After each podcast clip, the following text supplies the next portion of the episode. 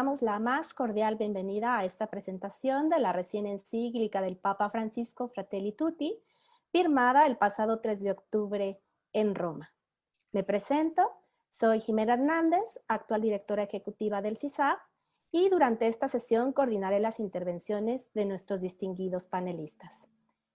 El Centro de Investigación Social Avanzada ha pensado en compartir con ustedes los contenidos fundamentales de esta nueva encíclica, motivar a la lectura de la misma y apreciar la providencial mirada que nos comparte el Papa sobre la fraternidad en tiempos de profundos cambios, tensiones sociales y desconcierto. El, el, Centro de Investigación Social Avanzada se funda en enero de 2008 en la ciudad de Querétaro, México, como un espacio de encuentro y de formación académica que busca dar respuesta a las principales cuestiones que marcan actualmente la existencia de las personas y de nuestra sociedad.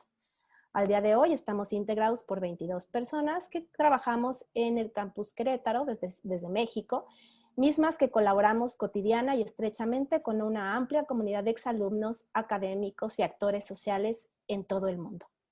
Desde su fundación, el CISAP ha estado estructurado en cuatro divisiones, ciencias sociales y jurídicas, estudios de género y familia, filosofía y bioética, dentro de las cuales realizamos tres actividades principales investigación, docencia y servicio. El CISAP busca transformar la cultura y la sociedad a favor de la dignidad de la persona con rigor científico y perspectiva cristiana. Esta presentación cuenta con la participación de ponentes expertos que abordarán las temáticas más relevantes que esta nueva encíclica ofrece en un momento histórico como es el que hoy al mundo entero nos ha tocado enfrentar. Para iniciar este panel, quiero comentarles la dinámica y la participación que tendremos todos a través de las plataformas en las cuales estamos transmitiendo. Eh, habrá cuatro intervenciones por parte de una intervención por cada uno de nuestros ponentes. Eh, ellos desarrollarán su propuesta eh, respecto a la encíclica y las personas que están en la plataforma de Zoom pueden utilizar el chat de preguntas y respuestas durante las intervenciones de nuestros ponentes. Al final, al terminar las cuatro intervenciones, habrá un espacio de preguntas y respuestas donde podrán ser comentadas y leídas las preguntas que se generen durante la transmisión del evento. Por igual, aquellas personas que nos siguen por Facebook podrán hacer sus preguntas en el muro de la transmisión y nos serán hechas llegar a través de las personas que coordinan nuestras plataformas. Les comentamos que debido al éxito de la convocatoria, pues esta transmisión no solamente está siendo hecha a través de, de, Zoom, de la plataforma de Zoom, sino también está siendo transmitida a través de nuestras redes sociales del CISAT, principalmente en Facebook. Para quien desee compartir el link con más personas, pondremos en el chat y en mismo Facebook eh, la liga para que puedan invitar y nos puedan seguir durante estas dos horas de transmisión. Agradecemos a todo su interés. En este momento tenemos más de 1.500 personas registradas para participar en nuestro evento, eh, todas las que se suman a través de nuestras redes sociales, entre ellos laicos, sacerdotes, obispos, cardenales y hombres y mujeres de diferentes latitudes del planeta. Agradecemos mucho la convocatoria desde Argentina, Estados Unidos, Italia, España, México, Colombia, El Salvador, en fin, América está presente en, esta, en este evento. Damos inicio pues con la primera intervención a cargo de Monseñor Rogelio Cabrera con el tema La importancia de Fratelli Tutti para la Iglesia en México y para el CELAM. Para ello me permito hacer una breve presentación de la trayectoria de Monseñor Rogelio. Él es arzobispo de Monterrey, nació en Santa Catarina, estado de Guanajuato, eh, fue nombrado obispo de Tacámbara por San Juan Pablo II en 1996. En 2001 fue nombrado obispo de Tapachula y 2004 obispo de Tuscla Gutiérrez. En 2006 arzobispo de la misma diócesis y vicepresidente de la SEM en el trienio del 2009 al 2012. El 3 de octubre del 2012, el Papa Benedicto lo nombra arzobispo de Monterrey. Cursó sus estudios, humanidades, filosofía y parte de teología en el Seminario de Querétaro, terminó su formación teológica en Roma en la Pontificia Universidad Gregoriana y posteriormente obtuvo la licenciatura en Sagrada Escritura en el Pontificio Instituto Bíblico en Roma. El 13 de noviembre del 2018 fue nombrado presidente de la Conferencia del Episcopado Mexicano para el trienio 2018-2021. Y el 15 de mayo de 2019 fue nombrado presidente del Consejo Económico de la Conferencia del Episcopado Latinoamericano, CELAM. Agradecemos, como siempre, Monseñor, su cercanía con el CISAB y su participación. Bienvenido. Eh, buenas tardes. Eh, muy contento de saludarlos, hermanas, hermanos.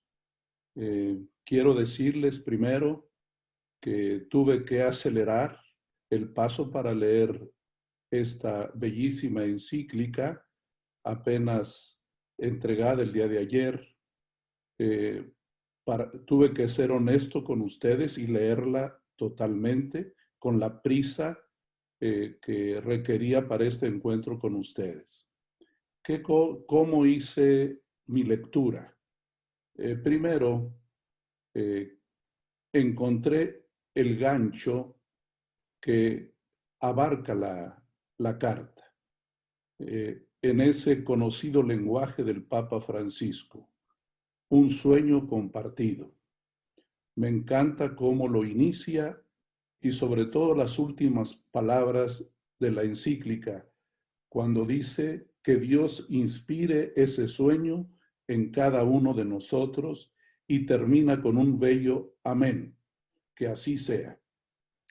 Fui recorriendo la carta, eh, así con la prisa de quien quiere alcanzar, y también eh, noté dónde está el centro de la carta. Para mí el centro de la carta es la parábola del buen samaritano. Esta parábola interpretada en la, digamos, en la consecuencia de la historia de la tradición interpretativa del texto. Me recordó siempre a San Agustín. San Agustín es el primero que hace una interpretación universal de la parábola, cuando dice, el herido es Adán, es el ser humano. Esto me dio mucha luz y verlo siempre en el centro de toda la encíclica. Esta encíclica nos va proponiendo esta mirada amplia. Él nos había dicho, sueño con una iglesia abierta, de puertas abiertas en salida. Ahora él también dice, sueño con una humanidad abierta, con un mundo abierto, con una fraternidad abierta. Y lo mismo, cuando Él nos habló de una iglesia samaritana, ahora también nos pide ser una humanidad samaritana. Esta encíclica es como un sueño extendido, el sueño que va de su convicción de ser el pastor de la Iglesia Católica, pero también de contribuir al sueño de una humanidad abierta, este sueño se extiende desde la iglesia hasta el mundo, como ha sido parte de la tradición de nuestros padres de la iglesia, que siempre rompieron fronteras, que nunca construyeron muros, sino al contrario, hicieron puentes y abrieron ventanas.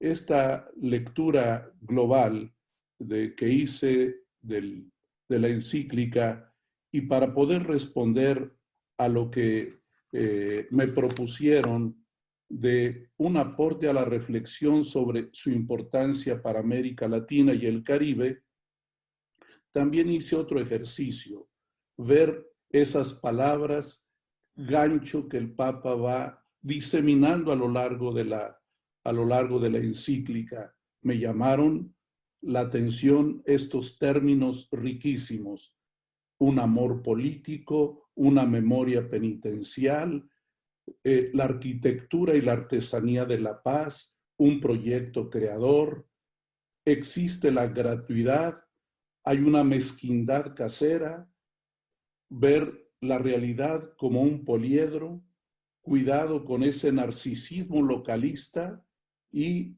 la que viene ad hoc para este tema que me pidieron es que hay un nosotros barrial la importancia de ser vecinos, la importancia de mirar nuestra casa junto a la casa de otros, mirar nuestras regiones, eh, mirar nuestros países en su vecindad. América Latina y el Caribe es un gran barrio, un barrio donde tenemos muchas cosas en común, una cultura en común, una lengua común, eh, eh, sueños comunes. todo esto nos alienta a mirar también que la palabra del Papa, sin dejar de ser universal, porque el tema es la universalidad, también queremos acoger en esa dinámica que va creciendo entre lo local y lo global. El Papa nos permite o nos llama a mirar muy lejos, en un horizonte amplísimo, pero también quiere que lo veamos desde donde estamos nosotros, desde nuestro locus, que es América Latina y el Caribe y por supuesto mi país México. Eh, quiero destacar estos pensamientos no olvidando este nosotros barrial, este vecindario que es América Latina. El, el Papa nos describe con todo realismo la situación por la que pasa el país, eh, por la que pasa el mundo y desde luego también América Latina cómo en este mundo cerrado muchos sueños se han roto en pedazos. Muchos sueños de nuestros padres, de nuestros abuelos, de, nuestra, de nuestros pensadores, de los agentes de cultura en América Latina, parece que están rotos. Pero desde aquí es donde el Papa nos llama a una reconstrucción. Así como tiene que haber encuentros, tiene que haber reencuentros y hay que remediar, hay que volver a proponer estos sueños de una América Latina y el Caribe unidos. Dice el Papa en el número 10, durante décadas parecía que el mundo había aprendido de tantas guerras y fracasos y se dirigía lentamente hacia diversas formas de integración.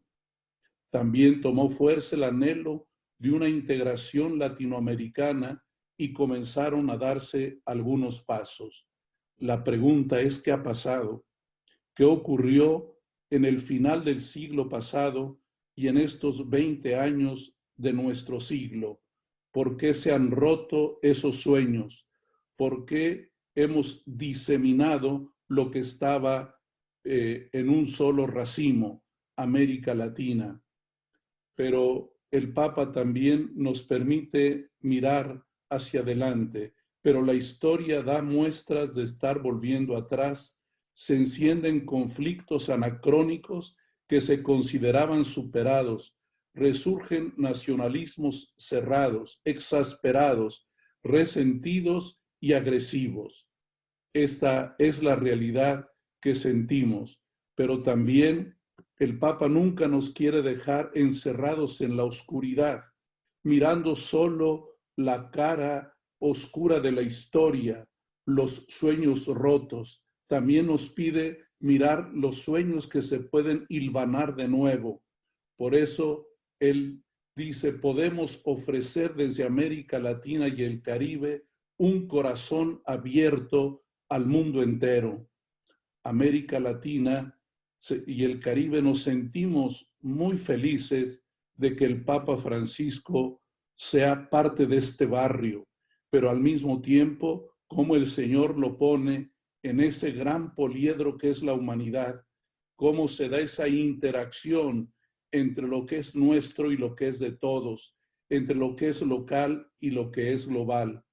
Y él hace un recuento de estas realidades tan bellas de América Latina cuando habla de la cultura de los latinos como fermento de valores y posibilidades que pueden hacer mucho bien. América Latina está llamada a compartir, está llamada a ser parte. Eso es compartir, a ser parte de todos. Y para eso necesitamos siempre valorar lo nuestro, compartirlo y soñar con ese mundo abierto, con ese mundo dispuesto a tejer, a hacer artesanía de la paz, artesanía de la unidad. Por ello les propongo que frente a esta encíclica tan bella, que es teológica, social, programática, no puedo quitarle ninguno de los calificativos porque es teología, es eh, este, doctrina social de la iglesia, es iluminación pastoral. Sin embargo, quiero animar aquí a ustedes, hermanas y hermanos de América Latina y el Caribe y de cualquier parte en que vivan, a eh, ponernos frente a esta encíclica con tres actitudes. La primera, el Papa nos quiere animar a la esperanza y hay que sentir ese llamado, animar a la esperanza. El Papa lo dejó bien claro, hay que tener esperanza, porque el futuro, dice él, no es monocromático, sino que es posible si nos animamos a mirarlo en la variedad y en la diversidad de lo que cada uno puede aportar. Hace falta esta pasión, este ánimo, este entusiasmo social, que también tiene que ser un ánimo y un entusiasmo eclesial, local, regional de América Latina, porque esos sueños solamente son realizables cuando hay ánimo pleno, cuando está de por medio el corazón, está de por medio el alma, el alma de América Latina, el corazón de América Latina y el Caribe, que quiere hacerse eco de las palabras del Papa, esta grande resonancia que estamos llamados a tener a esta invitación del Papa, a este sueño de fraternidad, a este sueño de un mundo abierto, de una iglesia y de un mundo siempre samaritano que se fija en el herido, que se fija en el que sufre, que pone su mirada donde debe estar puesta, porque a eso Jesucristo nos llamó a mirar, a dar en el foco de atención, que es donde está el herido, el que sufre. El Papa también nos llama, además de animarnos a la esperanza, a ser creativos en la cultura del encuentro. El que ama, crea. El que ama es creativo. ¿Por qué Dios hizo esta creación? a nosotros los seres humanos eh, la casa común, porque su amor es exorbitado, es grande, es pleno y es creativo todo aquel que ama. Si América Latina y el Caribe son pueblos que aman y se aman, también seremos creativos para desarrollar la cultura del encuentro y del reencuentro, dice el Papa cuando se respeta la dignidad del hombre y sus derechos, son reconocidos y tutelados. Florece también la creatividad y el ingenio y la personalidad humana puede desplegar sus múltiples iniciativas en favor del bien común. Ya el Papa en Evangelii Gaudium nos había dado un neologismo, una palabra, primerear, Dios que primerea, y primerar es crear, es inventar cosas nuevas, es superar el desgaste de los años, el desgaste de, los desalientos, eh, el desgaste de las fórmulas que no funcionan, ser creativos en esta cultura del encuentro. Pero también el Papa nos mueve a actuar como lo hizo aquel samaritano, no solamente se compadeció, sino que inmediatamente puso manos en obra, recogió, le curó, lo llevó a un lugar donde le atendieran, pensó en él y pensó en su futuro. Es necesario organizarnos para una mejor política social, dice el Papa, por más que cambien los mecanismos de producción, la política no puede renunciar al objetivo de lograr que la organización de una sociedad asegure a cada persona alguna manera de aportar sus capacidades y su esfuerzo, porque no existe peor pobreza que aquella que priva del trabajo y de la dignidad del trabajo. El, el, Papa nos invita a soñar, nos invita a crear, pero también a organizarnos, a darnos la mano, a poner en obra todo lo que el Señor nos pide como el samaritano, que además de acercarse y de compadecerse, de tener nobles sentimientos, eh, llevó adelante la obra hasta terminarla. Eh, esta bella encíclica Fratelli Tutti iluminará sin duda los procesos de renovación y de reestructuración del CELAM, porque el CELAM está al servicio de América Latina y el Caribe. Considero que sin fraternidad y amistad social no es posible este servicio en América Latina y para América Latina. Estamos en un proceso de renovación y de reestructuración.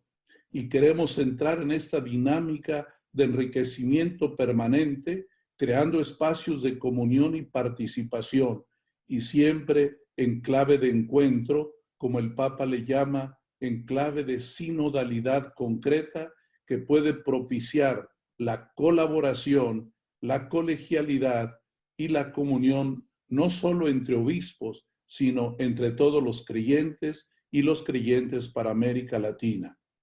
También nuestro país, en México, los obispos estamos empeñados en un proyecto global de pastoral como respuesta a la, invitación que el Papa nos hizo en el año 2016 cuando nos visitó en México, cuando Él nos pide un proyecto concreto que incida en la realidad de nuestro pueblo. Y así, los obispos de México, mirando a lo lejos dos grandes acontecimientos, el año 2031, que recordaremos los 500 años del acontecimiento guadalupano, y el 2033, el tercer milenio de la, de la muerte y resurrección del Señor, los obispos mexicanos hemos refrendado nuestro compromiso de seguir construyendo una casita sagrada, porque esta representa un elemento común de identidad con nuestro pueblo y queremos que sea signo de unidad, de familia y de cercanía. Nosotros insistimos en que México, y así tiene que ser la humanidad, la casa para todos, la casita sagrada, en el lugar donde Dios se manifiesta, donde nadie se siente extraño, un lugar donde todos nos encontremos, podamos convivir, estar cerca con todos los seres queridos. Queremos que México sea un lugar también donde se comparten las experiencias de la vida. Así eh, creo que en esta visión rápida que seguiré profundizando, estoy encantado de esta carta que el Papa nos ha regalado. Estoy gratamente impresionado y quiero seguir en esta lectura y los animo a todos a hacerla. Eh, México, el Caribe, toda América Latina, podemos ser ese gran barrio, ese nosotros barrial, esta región que no se mira a sí misma de modo egoísta, sino que se mira en el mundo, en el mundo entero. Gracias por escucharme. Muchísimas gracias, Monseñor. Agradecemos su participación, siempre tan cercana, siempre tan puntual, sobre todo esta cercanía a los fieles y, como dice el Papa, en las periferias. Muchas gracias, Monseñor. Gracias. Damos paso ahora. Ahora tengo el gusto enorme de presentar a un amigo cercano de CISAB y quien tenemos por primera vez en nuestras transmisiones y esperamos que sea el primero de muchos encuentros para esta creatividad del encuentro que nos acaba de, mencionar Monseñor y que se nos propone en esta nueva encíclica. Eh, presento ahora a Austin Eyrich, que va a tratar el tema de la importancia para la Iglesia Universal y para el diálogo intercultural e interreligioso respecto a esta encíclica. El doctor Austin Eidberg es periodista y autor británico, además de ser miembro del Campion Hall de la Universidad de Oxford, especializado en historia contemporánea de la Iglesia. Él es el autor de dos libros sobre el pontificado, El Gran Reformador, Francisco, Retrato de un Papa Radical, que salió en castellano en 2015. Y el año pasado, Wanden Shepherd, Pastor Herido, Pope Francis and His Struggle to Convert the Catholic Church. En diciembre se publicará un libro en varios idiomas que es el fruto de conversaciones con el Papa Francisco sobre el mundo post-COVID, que se llama Soñemos Juntos, el camino a un futuro mejor, conversaciones con Austin Eiberg. Austin, bienvenido. Muchísimas gracias, eh, Jimena. Es un gran gusto estar con ustedes. Eh, muchísimas gracias a, al CISAF y a todos ustedes por haber invitado a este extranjero a un encuentro latinoamericano.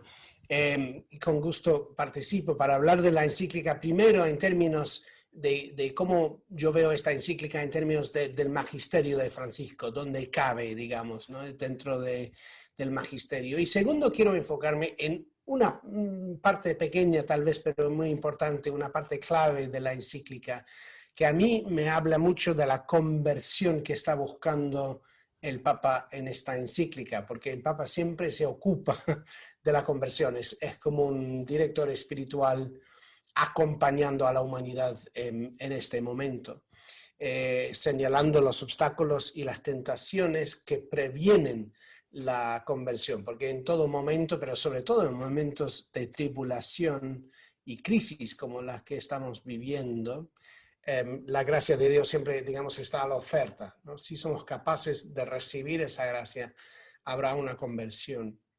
Como el Papa dice, de una crisis, eh, o, salís mejor o salís peor, dice en buen porteño, ¿no? pero nunca se sale, nunca salís igual. Eh, entonces, aunque la encíclica no es, como varios han dicho antes de su publicación, no es una respuesta a la crisis del COVID, porque en realidad la encíclica nació eh, por lo menos hace, hace 18 meses, o sea, son más de un año en preparación. Y el Papa dice al principio de la encíclica que, em, que irrumpió la, crisis en medio eh, del proceso de, armar la encíclica. Pero al mismo tiempo, la crisis ha hecho relevante y urgente el diagnóstico que nos ofrece la encíclica, que en el fondo es un diagnóstico del, del problema de la modernidad, ¿no? de, lo que, de, de, la crisis de la modernidad, de la cual la pandemia es una, es, es, es, es una, una, manera de desvelar, digamos, ¿no? lo que está, las brechas y las grietas eh, dentro del mundo que ya tienen años, ¿no? O sea, ya, ya, ya viene desde mucho antes del COVID. Em, y, y eh, tal vez uno puede resumir esa crisis diciendo que si los tres lemas de la, de la modernidad vienen de la Revolución Francesa, libertad, igualdad y fraternidad, que la modernidad ha sido demasiado enfocada, o uno podría decir excesivamente enfocada en la libertad y la igualdad pero la fraternidad es lo que más ha faltado y que sin la fraternidad, la libertad y la igualdad se convierten en, eh, en, bueno, eh, digamos, pierden su sentido y, su, y lo que es su valor. Eh, pero, pero ¿de dónde cabe esto en, en el magisterio? Yo, yo, digo que en realidad, aunque esta es la tercera encíclica de Papa Francisco, em, em, pocas personas recuerdan la primera encíclica que se llamaba Lumen Fide, que se publicó en 2013, porque el autor principal de Lumen Fide fue Benedicto. Entonces, eh, eh, Francisco heredó esa encíclica. Y en realidad, Evangelii Gaudium, que fue una exhortación eh, apostólica que salió en, noviembre de 2013, tiene el peso, tiene el, um, eh, tenía el peso magisterial de una encíclica. Entonces, en realidad, Evangelii Gaudium es el primer, la, primera gran enseñanza de este pontificado. ¿no? no es una encíclica, pero es como si fuera una encíclica. Luego, y ahora Fratelli Tutti. Evangelii Gaudium se ocupaba de nuestra relación como individuos y como Dios con nuestro creador. Es, el intento es de regenerar esa relación, de abrirnos hacia y al espíritu. Y Laudato sí se ocupaba de nuestra relación con lo creado. Entonces la, la, relación, digamos, hacia abajo, hacia la tierra. Y Fratelli Tutti complementa los dos porque se ocupa de nuestra relación con nuestros criaturas, con nuestros nuestros eh, seres co-creados. En ese sentido, el objetivo magisterial del, Papa ha sido regenerar esas tres relaciones fundamentales de nuestra existencia. Em, entonces, por eso pienso que completa, seguro va a haber muchas otras enseñanzas del Papa Francisco, muchas otras exhortaciones apostólicas, pero creo que en términos de, digamos, del magisterio, eso lleva, eh, complementa eh, los, los, los, otros dos. Ahora quiero eh, que enfocarme en, en, lo, que, lo que pienso que es el proceso de conversión que está buscando la encíclica. Si ustedes se fijan en, bueno, todos, como ya mencionó el eh, Monseñor Cabrera, digamos, el segundo capítulo sobre el buen samaritano es el, el exegesis eh, fundamental, fundamental de la encíclica, es decir, eh, entendiendo esa parábola, entrando en el misterio de esa parábola del buen samaritano, cambia la hermenéutica. En ese sentido, el, el proceso de conversión depende de nuestra aceptación eh, del cambio que, produce esa parábola. el primer capítulo se, llama ¿no? Eh, Nubes negras sobre un mundo cerrado. No sé si lo estoy traduciendo bien, pero, pero es, es una visión eh, muy, muy aguda, muy, muy gris del mundo actual, un mundo eh, de conflicto, de atrincheramiento polarizado, donde cada uno estamos en nuestra burbuja, donde el diálogo se ha, corrompido por el poder, donde todas las ganancias de la posguerra en términos de, multi, de organizaciones multilaterales o, la, unidad latinoamericana o la unidad europea, todo esto parece ir para atrás. Es un mundo, digamos, que necesita un salvador. Y luego viene el, segundo capítulo, que es el buen samaritano. Y luego el tercer capítulo, donde menciona en, eh, y, menciona en, eh, en, el párrafo 101, y hay unos párrafos muy interesantes, 101 eh, en adelante, hay como 10 párrafos. Y él dice en, el, um, en la nota al pie de la página del párrafo 101, hace referencia a, un ensayo de Paul Ricoeur, que es un pensador y, bueno, teólogo eh, eh, reformado, de protestante francés, Paul Ricoeur. Y eso fue un ensayo de 1962 y está en este, este libro, Histoire et Vérité. El ensayo se llama Los socios et le prochain, el socio y el prójimo. Entonces, eh, eh Ricoeur reflexiona ahí y el Papa dice en la encíclica que este ensayo le ha, le ha ayudado ¿no? a reflexionar. Sus reflexiones han sido inspiradas en parte por este, este ensayo. Y yo fui en busca del ensayo cuando primero vi la encíclica y, y realmente eh, es iluminante, porque en el fondo Ricoeur está, está, está pensando en esa conversión, la conversión hermenéutica eh, de, de la parábola del buen samaritano.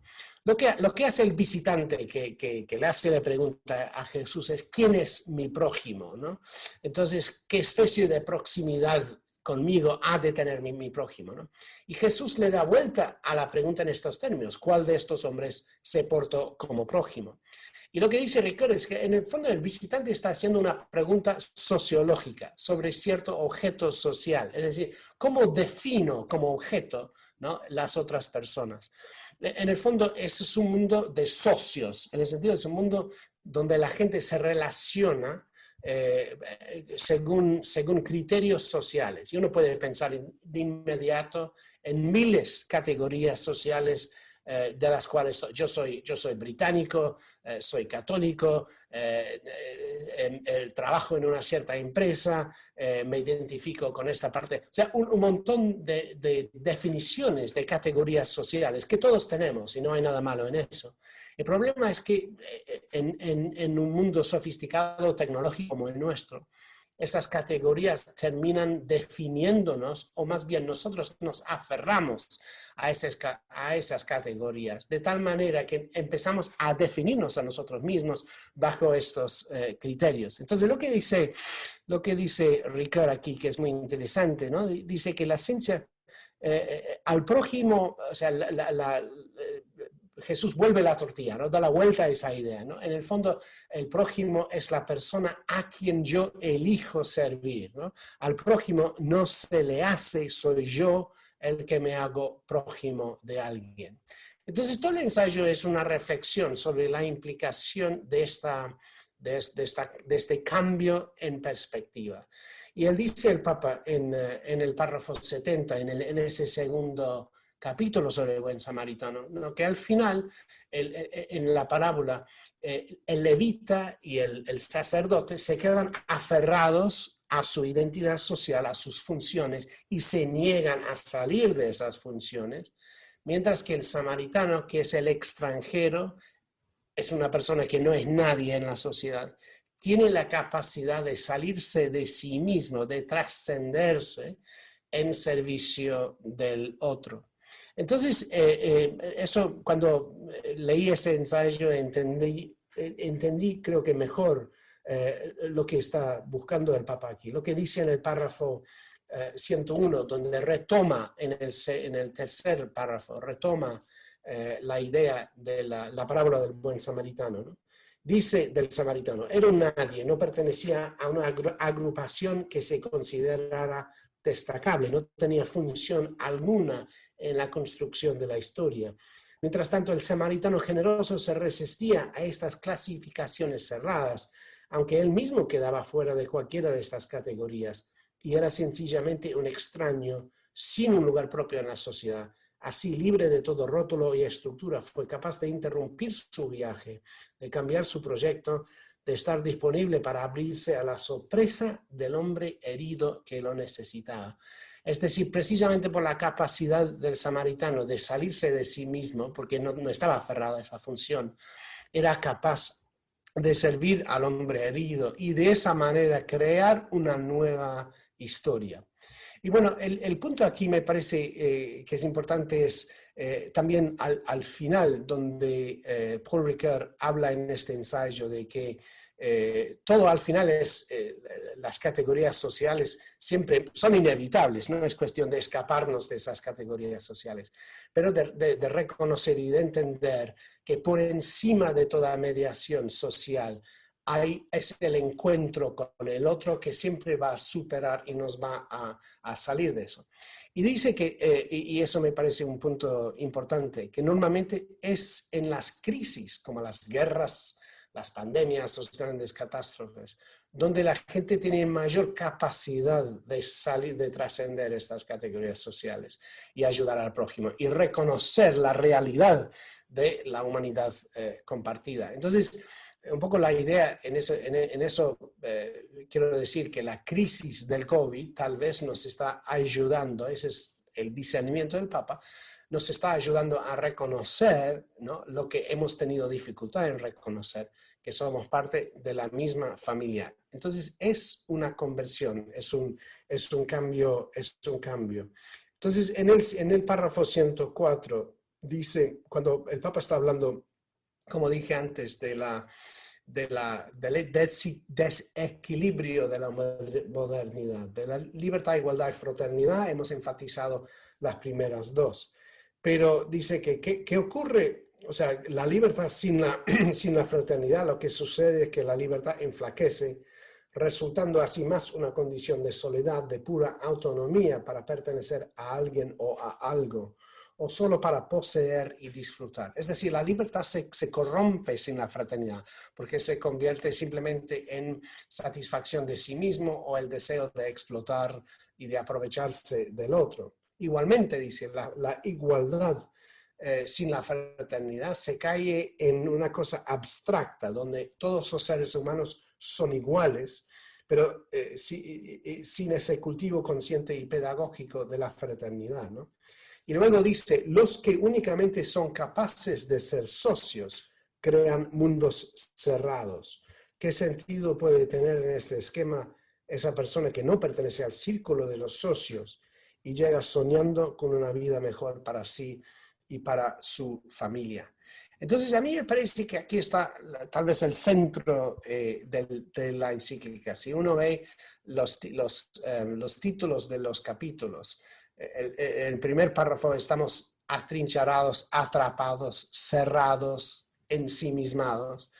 La palabra de buen samaritano es la invitación de salirse de nosotros de salirnos de nosotros mismos en el servicio del otro y eso eh, crea eh, en, el, tercer capítulo, eh, tiene el, título de un mundo abierto, o sea, es cuestión de abrirnos a. Y al abrirnos a, al otro, a Dios, a lo creado, eh, no, creamos otro futuro, nos salvamos. Hay un proceso de conversión aquí al cual el Papa nos está invitando a abrirnos y señalando también los, los obstáculos em, a ello. Entonces me parece que casi toda la encíclica se puede, se puede leer como una aplicación a partir del capítulo 4, se puede leer como una aplicación de esta conversión, de este cambio hermenéutico que es, eh, que es totalmente eh, fundamental. Em, y la otra cosa simplemente que quería eh, destacar, como hay tantas cosas que uno puede decir de la encíclica, pero lo que me llama la atención como encíclica social es como en el eh, capítulo 6 él entra en la cuestión del diálogo cívico, o, o más bien la falta de diálogo que existe en nuestra sociedad actual. Todos sabemos que el parálisis de la polarización en la política, en la sociedad, pero también en la iglesia, es el obstáculo uno podría decir, principal a nuestra capacidad de avanzar. O sea, no, sin, el, sin suficiente unidad y consenso como familia es imposible resolver los problemas. Entonces, él invita en ese capítulo 6 a los cristianos, a los que han tenido ese encuentro con Jesucristo, eh, a eh, ser factores em, eh, que resisten el contagio de ese ambiente político, social, cultural, mediático, y eh, defienden la verdad a pesar de que no es de nuestro propio, de, una forma desinteresada. Y dice que estos serán los héroes del futuro. Yo creo que es la primera vez, otros que saben más de eso me corregirán, pero creo que es la primera vez que en una encíclica social un papa haya entrado en la cuestión de la, de la de la cuestión de cómo se puede crear unidad y consensos dentro de contextos de conflicto y de polarización. Y eso me parece, para mí, en adelante, cuando reflexiono en adelante sobre esta encíclica, quiero volver a ese capítulo y enriquecerme más de eso, porque me parece que ahí hay una, hay, hay una clave, la clave tal vez, ¿no? para que salgamos eh, mejor, no solo de esta crisis COVID, sino de todas las crisis que afectan. Muchísimas gracias. Muchísimas gracias, Austin. Pues eh, recordando y, retomando un poco en esta intervención muy aguda sobre esta encíclica, que, que bien lo hacen los comunicadores como Austin y que hacen tanto bien para la evangelización pues nos recuerda, ¿no? Mirar el 2031 y el 2033 para construir en México la casita sagrada, donde compartir las experiencias de la vida. De nuevo, muchas gracias, Austin, y sabes que el Si Sabes tu casa y la invitación siempre queda abierta. Ahora me permito presentar a un también amigo muy cercano al CISAB, a Rafael Luciani. Con esta participación eh, queremos enfatizar esta participación laical que siempre enriquece y que se hace desde el sentido de la iglesia, con la iglesia, ¿no? Rafael Luciani nos va a tratar el tema sobre la importancia para la reforma de la sociedad y de la iglesia desde la perspectiva de esta nueva encíclica. Laico venezolano, doctor en teología por la Pontificia Universidad Gregoriana e investigación postdoctoral en la Julius Maximilians Universidad en Alemania profesor titular de la Universidad Católica de Andrés Bello de Caracas y extraordinario en la, Católica, en la Escuela de Teología y Ministerio del Boston College. Entre sus publicaciones destacan Regresar a Jesús y el Papa Francisco y la Teología del Pueblo, así como varias publicaciones sobre sinodalidad en la vida de la Iglesia. Sirve como perito del CELAM, del Consejo Episcopal Latinoamericano y de la CLAR, Confederación Latinoamericana de Religiosos y Religiosas, Participó como perito de la REPAM en el Sínodo para la Amazonia y ha sido fundador del proyecto Iberoamericano de Teología y es miembro del Peter and Paul Seminar para la Reforma de la Iglesia. Bienvenido, Rafael. Muchas gracias, Jimena, y a Rodrigo y a todos los del CISAF por, por esta invitación.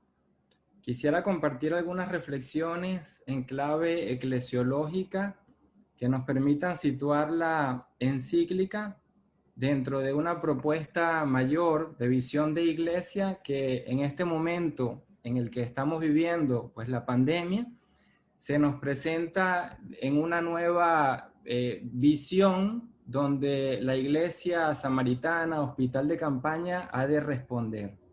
Para ello, un primer punto que quiero destacar es que hay dos ejes que podemos recordar para eh, comprender este magisterio social. Un primer eje eclesiológico que lo conforman tres eh, documentos, una tríada que nos invitaba a la reforma de esa iglesia bajo el modelo Iglesia Pueblo de Dios, que eh, lo constituye Evangelii Gaudium en el 2013, luego la conmemoración del 50 aniversario del Sínodo de los Obispos en el 2015 y Episcopalis Communion en el 2018. Ahí encontramos esa primera tríada que nos ayuda a comprender que la iglesia en esa recepción que hace el pontificado de Francisco del concilio, se nos presenta como una iglesia pueblo de Dios. Pero esa iglesia está en medio, en medio de los pueblos y las culturas. Y en esta segunda eh, manera de entender esa presencia de la iglesia, se nos ofrece otra tríada eh, de documentos en el magisterio de Francisco. Por una parte, Laudato Si, en el 2015, Luego podemos eh, unir, como dice bien Francisco en esta encíclica, el documento sobre la fraternidad humana en el 2019 y la encíclica a la que nos estamos refiriendo, Fratelli Tutti, en este año. De manera que tenemos tres nuevamente eh, documentos que marcan esta segunda manera de entender a esa iglesia en medio ahora de los pueblos y sus culturas. Aquí se unen entonces dos grandes temas desde el inicio del pontificado hasta este momento en el que nos encontramos en una transición epocal, de época, ¿no? Al inicio, la insistencia en una reforma de esa iglesia a la luz del modelo de iglesia pueblo de Dios. En esta eh, etapa de cambio epocal, la insistencia a una conversión de la iglesia en medio de los pueblos y sus culturas y a la luz de un mundo fracturado y de una iglesia eh, herida, necesitada de sanación. Por ello, para, para comprender esta unidad entre esa iglesia, pueblo de Dios, en medio de los pueblos y sus culturas, se propone entonces una perspectiva, un horizonte, una visión que nos permite encontrar unidad y desde ahí entonces Francisco habla de la fraternidad.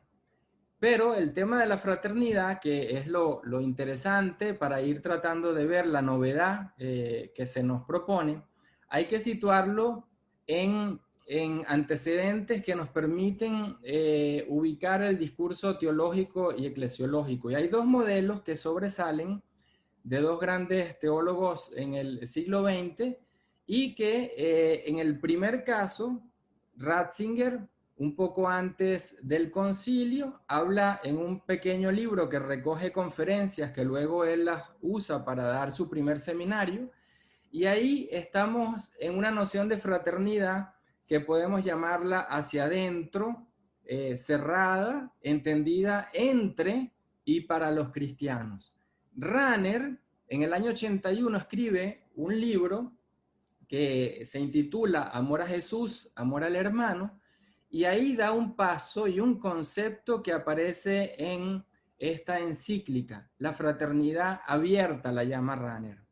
Y esa fraternidad abierta eh, permite avanzar de una visión adintra en la iglesia entre cristianos, bautizados o incluso entre eh, las distintas eh, visiones o confesiones que podamos entender desde una fe cristiana y Ranner avanza a esa relación de una fraternidad que ha de entenderse en relaciones horizontales, iglesia-mundo, y por tanto relaciones trascendentes, que nos abra a una realidad mayor de lo que pudiéramos decir nuestro propio fragmento, nuestra propia eh, espacio, nuestra propia burbuja al inicio del pontificado, ya Francisco eh, introduce este tema como un modo de, ser y de caminar en la iglesia. Y aquí tenemos que recordar, pues, que en su primera bendición, Urbi et en la plaza de San Pedro, ya en el 2013, plantea este caminar, pero un caminar, como dice él, un caminar de fraternidad y en ese caminar de fraternidad se anticipa a ese estilo, a ese modo de proceder que luego será eh, parte de su visión en esa conversión sinodal, caminar juntos pero a la luz de esta fraternidad. Y esto va generando a lo largo de su pontificado una secuencia de intervenciones que va ampliando esta visión de la fraternidad. En Evangelii Gaudium encontramos un claro llamado ya a la luz de esa iglesia en salida en, en base a la pregunta, ¿dónde está? ¿Quién es mi hermano? ¿Quién es mi hermana? Y por ello hace tanta insistencia a partir de ese momento en el Evangelio de Mateo en el capítulo 25, porque concretiza esa trascendencia desde la historia. Cuando abrazo al otro y a la otra, me estoy encontrando con Dios que se hace presente y estoy viviendo lo mejor de mi humanidad. Es decir, una humanidad trasciende en la medida en que se encuentra con el otro. Este, este mensaje hoy en día es fundamental porque cuando hablamos de conversión, ¿cómo podemos hablar de esa realidad si no se da desde el encuentro persona a persona en la cotidianidad? Como decimos en Venezuela en teología, la noción de cotidianidad compartida es el ámbito donde se da la trascendencia de lo humano. Francisco entonces, eh, luego podemos recordar que ya en el 2007, cuatro años después de Evangelii Gaudium, hablando en la Academia Pontificia de las Ciencias Sociales, recupera nuevamente esta fraternidad, entendiéndola en comparación con la solidaridad. La solidaridad, digamos que es un primer nivel donde nos podemos sentir interconectados humanamente bajo el criterio de la responsabilidad. Pero la fraternidad no. La fraternidad es cuando el otro es mi propia eh, expresión de lo que significa ser humano.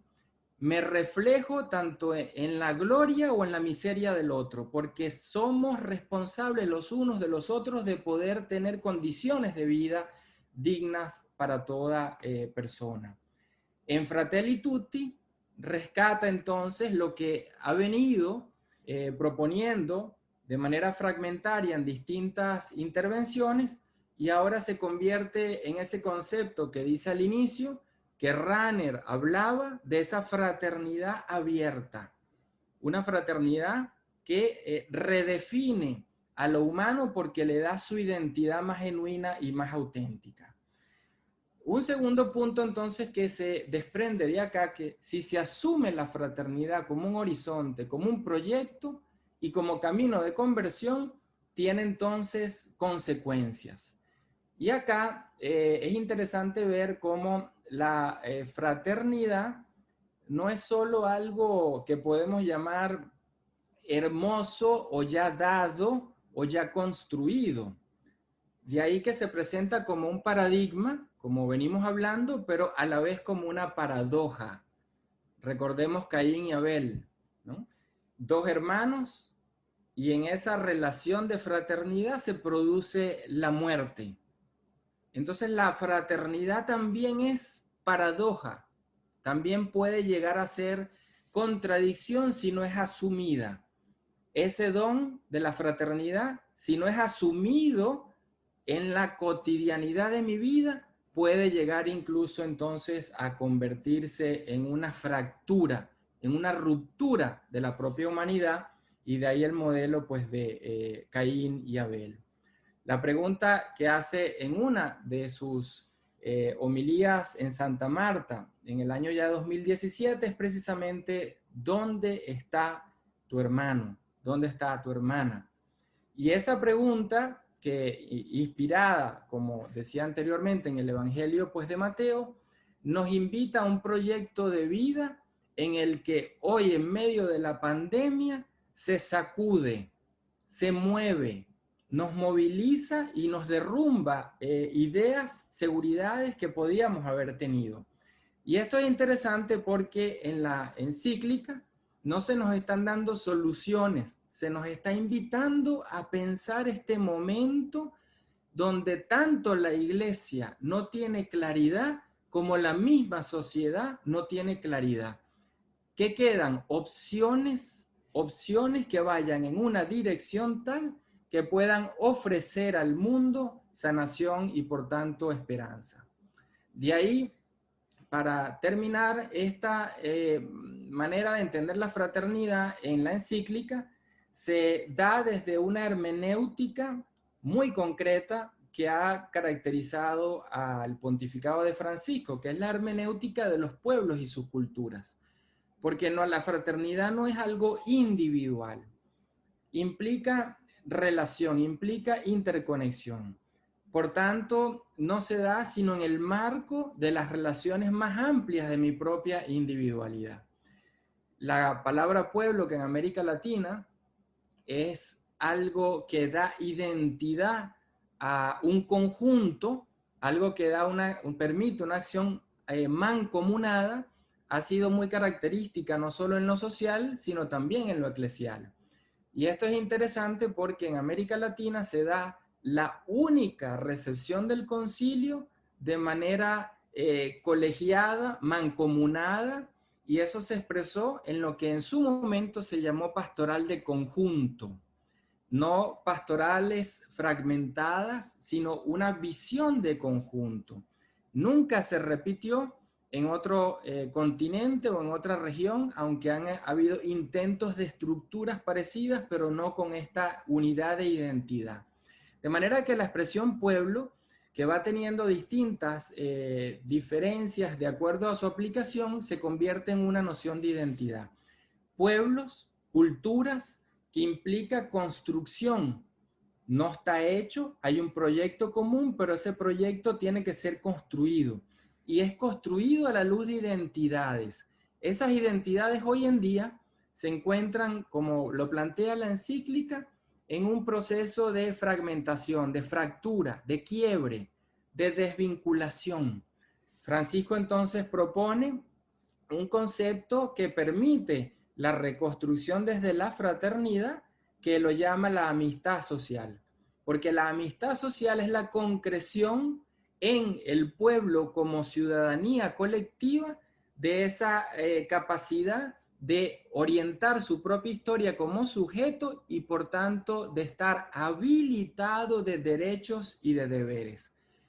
Esto lleva entonces a una crítica que hace de dos eh, orientaciones políticas que están afectando hoy en día a la derecha, a la izquierda, a todo eh, ámbito en el que se trata de movilizar la acción política, los nacionalismos y los populismos. En ambos casos, ¿qué es lo que sucede de cara a esta visión de pueblo? Que los convierte al pueblo, es decir, a todos y a todas, que cada uno de nosotros, en objetos.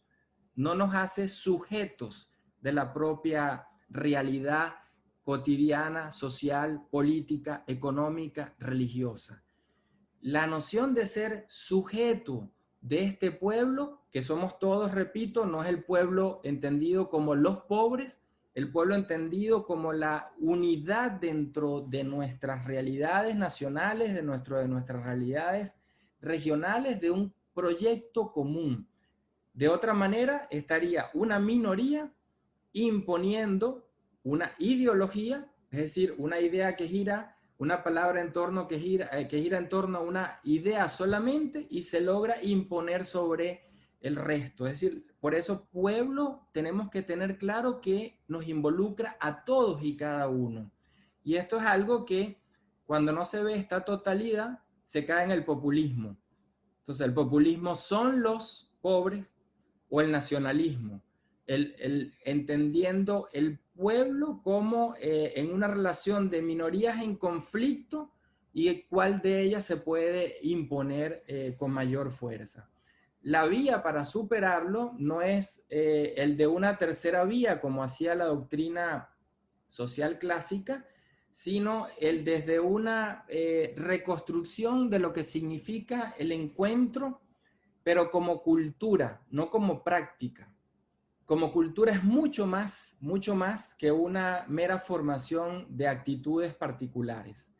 Y aquí encontramos otra diferencia con eh, que, es muy importante con la noción de cultura como se entiende en América Latina y la noción de cultura como se pueda entender en eh, otros eh, contextos. Y por eso lo difícil de estas dos palabras fuera de América Latina, pueblo y cultura, porque se trata de estilos y modos de ser, no de educación formal en la que pueda participar y tener, sino aquellos estilos y modos de, fe, de ser que me dan identidad. Y por tanto, desde ahí Francisco va relacionando lo local y lo global. Si lo global se superpone a lo local, pierdo la identidad, nuevamente la cultura. Si lo local se cierra ante la globalidad del mundo, entonces se convierte en un fragmento que no conecta con una realidad que ya no puede ser cambiada como es la globalización. Por eso trae a colación la globalización con la localización, la recuperación de identidades que se recrean en la interacción mayor en un mundo global. Esto nos lleva entonces al último punto, la iglesia como eh, podemos decir en la imagen que él le gusta usar mucho, iglesia salida, pero en la forma concreta del hospital de campaña, y es ahí donde se entiende esta visión de iglesia samaritana, que nace ya en la teología latinoamericana eh, en los años finales 60, 70. Uno de los exponentes fue Segundo Galilea. Esta visión de una iglesia que entiende el encuentro y no la indiferencia y el asumir al otro más allá de la propia realidad de creencia religiosa. Y en este modelo hay una crítica eh, subyacente a la eh, precisamente eclesiología piramidal o eclesiología eh, que ha insistido en ese clericalismo porque, como lo dice la parábola y Francisco lo recuerda al hablar del samaritano, tanto el sacerdote como el levita, aquellos que creían que hacían el bien, son los que actúan con indiferencia. Entonces, por eso eh, termino con el inicio. Iglesia, pueblo de Dios que se llama a reformarse en medio de los pueblos y sus culturas que implica una conversión. Estamos en el inicio de un cambio de época. Ya no estamos en la época de Aparecida cuando se llamó a un cambio de época en el 2007. Estamos iniciando un nuevo cambio todavía en transición, en proceso. Saldremos, como lo dice la encíclica, o peor o mejor, o estamos a tiempo aún de reconectar con eso que es lo más humano que hemos olvidado en muchas ocasiones, como es la fraternidad, pero una fraternidad abierta, no cerrada en nuestras propias creencias religiosas, políticas, económicas, sino una fraternidad abierta. Muchas gracias.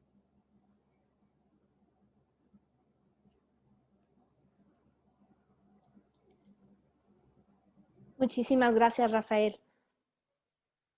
Pues retomamos y, reflexionamos sobre estos puntos tan importantes que nos ha explicado de manera tan aguda, tan precisa, Rafael Luciani, sobre esta fraternidad que no es solo algo que podemos dar como ya construido, sino pues que es una paradoja, ¿no?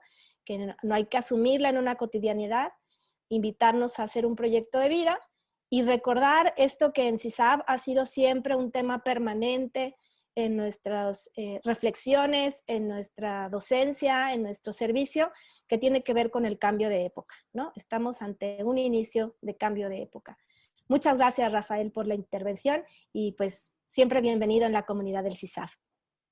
Damos paso ahora a la cuarta intervención de esta tarde, eh, que esta cuarta intervención será dada por Monseñor Víctor Manuel Fernández, actual arzobispo de La Plata, Argentina, ya que agradecemos enormemente haber aceptado participar en este panel y compartir un espacio de reflexión con la comunidad del CISAF, con esta nueva comunidad tan grande ahora fuera, fuera fronteras de CISAF, ¿no?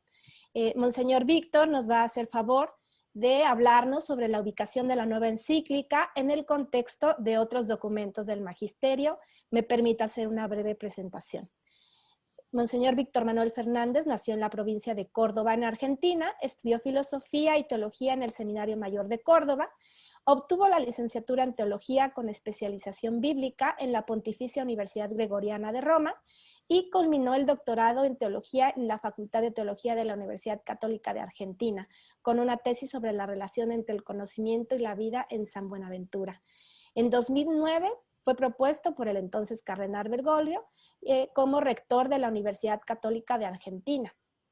El Papa Francisco lo nombra arzobispo titular de Tiburnia en 2013 y por igual miembro del Pontificio Consejo para la Cultura en 2014 y lo convoca para participar en calidad de vicepresidente de la Comisión para el mensaje del Sínodo Extraordinario de Obispos sobre la Familia. Fue miembro de nómina pontificia de la eh, 14 Asamblea General Ordinaria del Sínodo de Obispos y en ese marco el Papa Francisco lo nombró miembro de la Comisión para la elaboración de la relación final. En 2017 fue elegido por sus pares presidente de la Comisión de Fe y Cultura de la Conferencia Episcopal Argentina que se dedica al análisis de cuestiones doctrinales y a la reflexión sobre la inculturación del Evangelio. Y fue en 2018 cuando es designado arzobispo titular de la Arquidiócesis de La Plata. Monseñor, bienvenido. Buenas tardes a todos. Estamos en... Ah, no sé si ustedes me ven, sí, no me ven, ¿no? Así es, lo vemos perfectamente bien. Apareció un cuadro aquí. Estamos eh, mirando a Francisco en este momento como un maestro en el diálogo con el mundo, que es lo que ya vimos en Laudato Si. Y esto creo que es sumamente importante tenerlo en cuenta. Eh, maestro en el diálogo con el mundo. Porque curiosamente algunos documentos aparecen algunos católicos encontrándole el pelo en la leche o diciendo tendría que haber dicho esto o aquello, sectores de diversos intereses ideológicos. Y sin embargo, uno se encuentra, como me ha pasado estos días, periodistas que a lo mejor son agnósticos y te dicen esto es impactante. Este lenguaje lo comprendemos todos, está hablando de tal manera que todos podemos interactuar con esta propuesta. Otro periodista me dijo, esto es un manifiesto de un personaje que no podemos ignorar, es un manifiesto. Políticos de diversos colores me han dicho, esto es una nueva hoja de ruta para nosotros. Entonces uno escucha ese tipo de recepción tan positiva, que a veces llama la atención las reacciones dentro de la propia iglesia. Pero lo que pasa es eso, es que Francisco es maestro en el diálogo con el mundo. Y es lo que pasó con Laudato Si. Yo recuerdo que apenas salió Laudato Si, escuché un programa de radio de cuatro periodistas agnósticos de España. Y ellos decían, estamos comentando una encíclica, mírennos a nosotros, agnósticos de toda la vida, leyendo una encíclica. ¿Cuándo lo hicimos? Y se reían, pero contaban que la habían leído entera, que lo habían intentado y nunca pasaban la segunda página. Y esta la habían leído entera. Bueno, esto muestra esta figura de Francisco en conversación con el mundo. Y eso es lo primero que hay que valorar, tanto en Laudato Si como en Fratelli Tutti. Y uno tiene que tener en cuenta que los otros documentos de Francisco eran más bien intraeclesiales. ¿eh? Evangelii Gaudium tiene muchas aperturas al mundo, pero es fundamentalmente un programa para la iglesia. Eh, Gaudete te exultate es un planteo sobre la santidad, Christus vivit orientado a la pastoral juvenil, ¿no? Eh, son todos documentos más intraeclesiales. En cambio, Laudato Si y Fratelli Tutti son para conversar con todos. Esto es lo primero y lo fundamental. Y aquí en Fratelli Tutti, Francisco se muestra tal cual es. Tal cual es. Se nota que dijo, total, diga lo que diga, me van a atacar de un lado o de otro, entonces no me cuido más y digo todo lo que pienso. Ahí está él, Nadie puede decir, no sé lo que opina sobre esto. Ahí está él. plasmado con toda honestidad y sinceridad. De todos modos, dado que me habían pedido ubicar la encíclica en el contexto, yo creo que precisamente lo fundamental es conectarla con Laudato Si y mostrar cómo esta dupla, estas dos encíclicas, son las dos patas del gran magisterio de Francisco. Y yo creo que era indispensable eh, Fratelli Tutti, porque si no, iba a quedar como su única encíclica escrita íntegramente por él, ¿no? Laudato Si.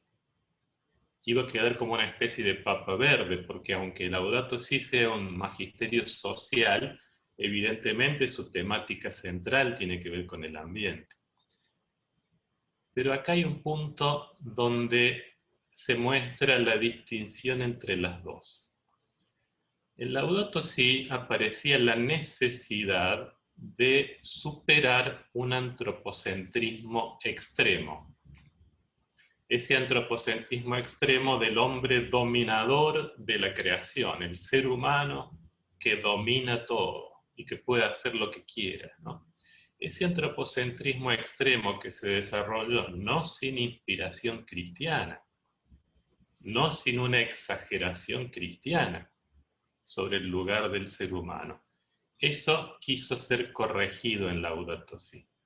Y Laudato Si nos presenta un antropocentrismo situado. El ser humano es el centro de la creación, pero tiene que estar situado en el contexto de la creación y a su cuidado más que dominador, cuidador, ¿no? Con este tema del cuidado que es tan caro, tan querido para Francisco, ¿no? En cambio, Fratelli Tutti, habiendo superado ese antropocentrismo extremo, vuelve a poner la mirada sobre el ser humano y su dignidad única e inalienable. Cada ser humano tiene una dignidad inalienable y un valor que Francisco gusta decir infinito. No solo inmenso, no solo sagrado, infinito, porque proviene del amor infinito de Dios, ¿eh? la dignidad infinita. En segundo término, este ser humano tan valioso se lo presenta en sociedad, en relación, ya no solo con el ambiente, con el cosmos, sino con toda la humanidad. Y el tercer punto precisamente es este, toda la humanidad, su dimensión de apertura universal. ¿eh? Ya no es la universalidad del cosmos, sino de la sociedad humana. Ahora acá hay que evitar lo que Francisco llama este, un, un, universalismo abstracto. ¿eh? O el universalismo de esa persona que se la pasa viajando porque no ama su tierra, ¿no? Porque dice esta gente ignorante, no me comprende, tengo que ir a París, tengo que ir a, Alemania, ¿no? Este, para hablar en serio. Esa gente que no se puede arraigar en su propio pueblo porque en el fondo lo odia. No, ese universalismo es una tontería. El Papa Francisco habla de otro universalismo que implica acoger al último, un corazón tan universal que sabe incorporar al último, ¿eh? que sabe arropar, cuidar, integrar al último de la sociedad, aunque esté acá a la vuelta de mi casa. Por eso hay que llamarle universalismo existencial a este planteo de fondo que nos hace Francisco. Y por eso aparece como un paradigma que es la figura del migrante no es una encíclica sobre los migrantes, no. Pero la figura del migrante es el paradigma. Es ese que viene de afuera. Ese que no existe si yo me encierro en mi pequeño mundo, ¿no? Y hay una parte de la encíclica que dice que uno puede tener todos los documentos de un país y sin embargo ser un forastero en su propia patria, ¿no? Entonces acá la figura del migrante aparece como este símbolo paradigmático de la apertura universal del amor.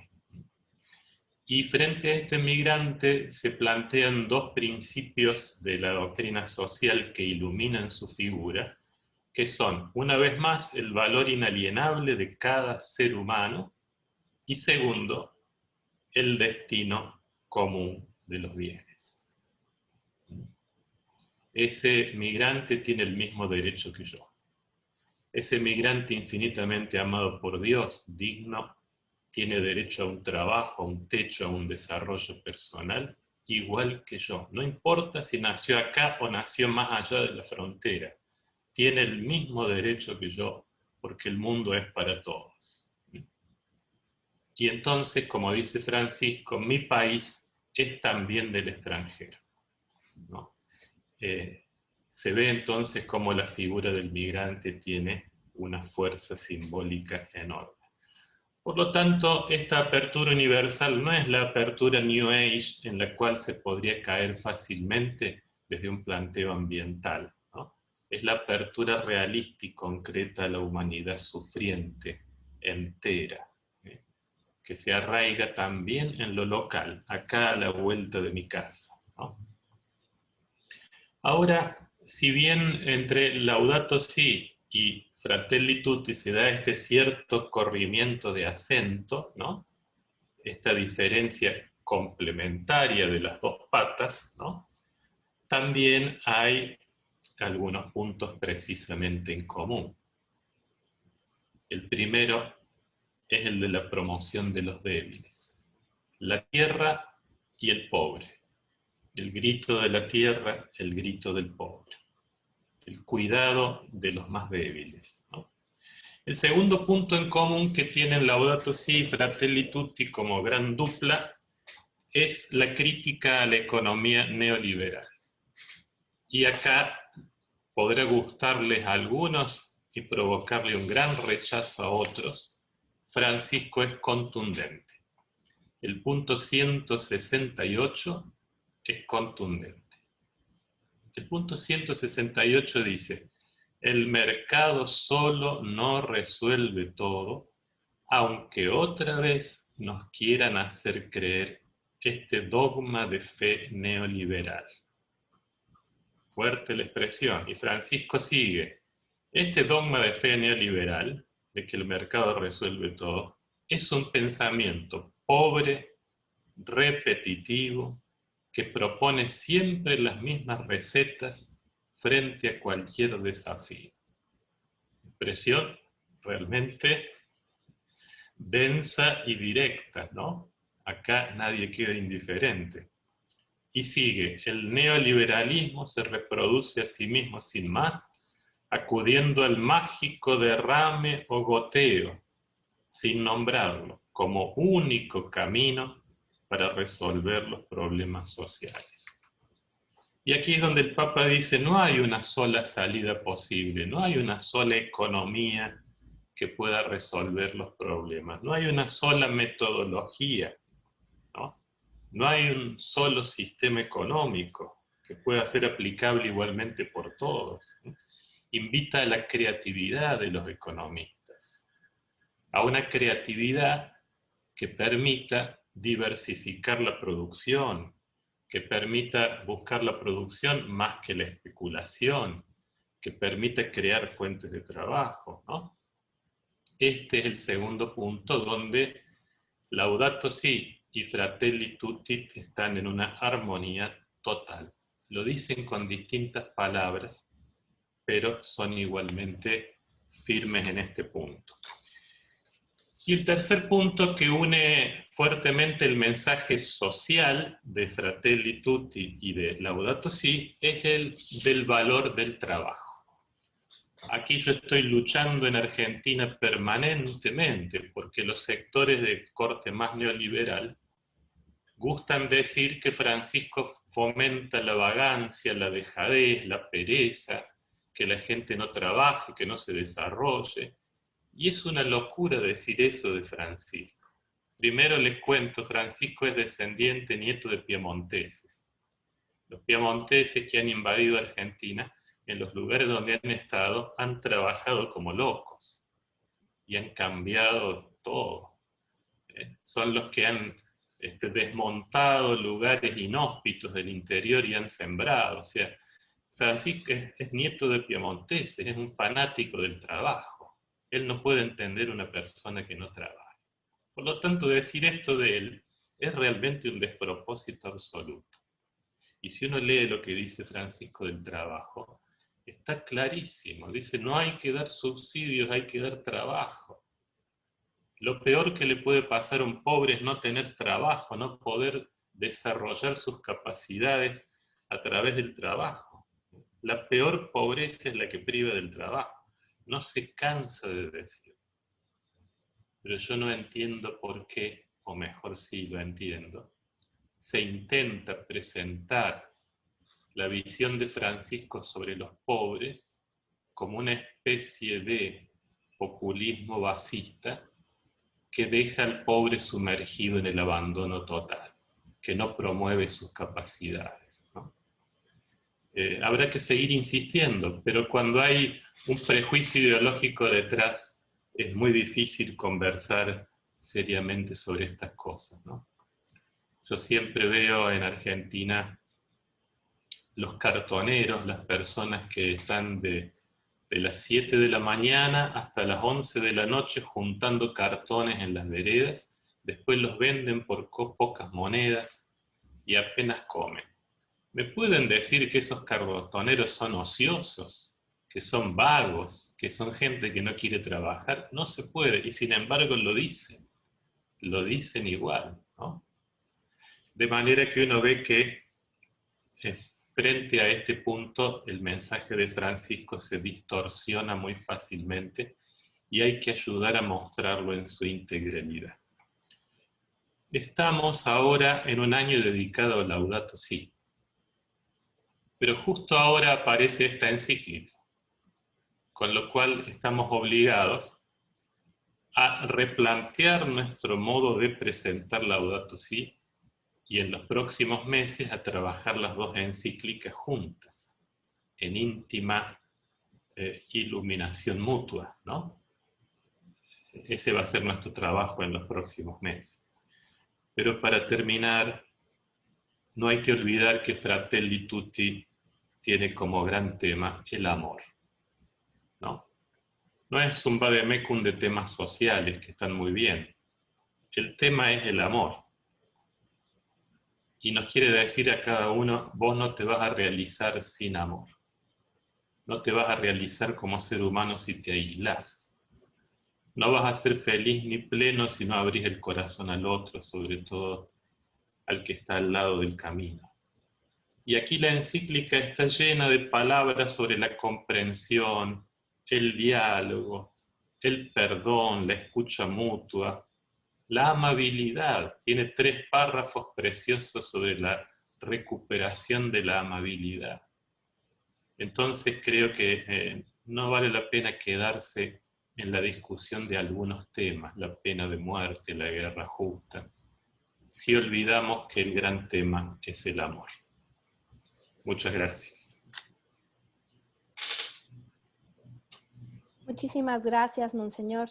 Excelente presentación. Eh, me quedo con, esta frase, ¿no? ¿no? nos vamos a realizar sin el amor, sin abrir el corazón al otro, al que está en el camino, recuperando la amabilidad, el diálogo, estos espacios de encuentro como este, ¿no? Muchísimas gracias por aceptar la invitación y sabe que es muy bienvenido en esta comunidad que es suya, que es el CISAP. Y por último, bueno, vamos a nuestra última intervención del día de hoy, eh, en esta intervención vamos a pedirle al doctor Rodrigo Guerra, fundador del CISAB y miembro del Consejo de Gobierno, pues que nos ayude a ilustrarnos sobre la importancia de la encíclica frente al cambio cultural contemporáneo y la crisis de la democracia. Me permito hacer una breve presentación del currículum del doctor. El doctor Rodrigo Guerra es doctor en filosofía, obtuvo el posgrado en humanismo universitario y la licenciatura en filosofía. Es fundador del Centro de Investigación Social Avanzada y miembro del Consejo de Gobierno del mismo. Se ha desempeñado como coordinador académico de grado y profesor de diversas universidades en México y profesor invitado en muchas tantas en el extranjero. Ha sustentado las Karol Wojtyla Memorial Lectures en la Universidad Católica de Lublin, Polonia. Ha coordinado la publicación de cinco obras colectivas y es coautor de 30 libros principalmente dedicados a la antropología filosófica, la bioética y la filosofía social. Ha escrito varios libros, entre ellos Volver a la persona y El método filosófico de Karol Wojtyla. Se ha desempeñado como director general de la Comisión Episcopal de Pastoral Social, director fundador del Observatorio Social del CELAM y ha participado en la Comisión de Estudios para la Reforma del Estado y en los foros para la revisión integral de la Constitución en México. Actualmente es miembro del Círculo Latinoamericano de Fenomenología y el Centro Personalista, Personalista Stein, miembro del Observatorio de Bioética y de la Universidad Católica de Valencia, miembro del equipo de reflexión teológico del CELAM, miembro de la Academia Pontificia Provida y, el, miembro del Consejo Pontificio Justicia y Paz. Fue nombrado por el Papa Francisco consultor experto para el Sínodo Extraordinario sobre la Familia. Rodrigo. Muy buenas tardes. Eh, muchas gracias por eh, eh, la invitación para estar acompañado pues, de, queridos amigos de Monseñor Rogelio, que, fue nuestro párroco aquí en la diócesis de Querétaro hace muchos años, de Rafael Luciani, que ha sido para mí una gracia poder trabajar con él también desde hace varios años en el equipo teológico del CELAM.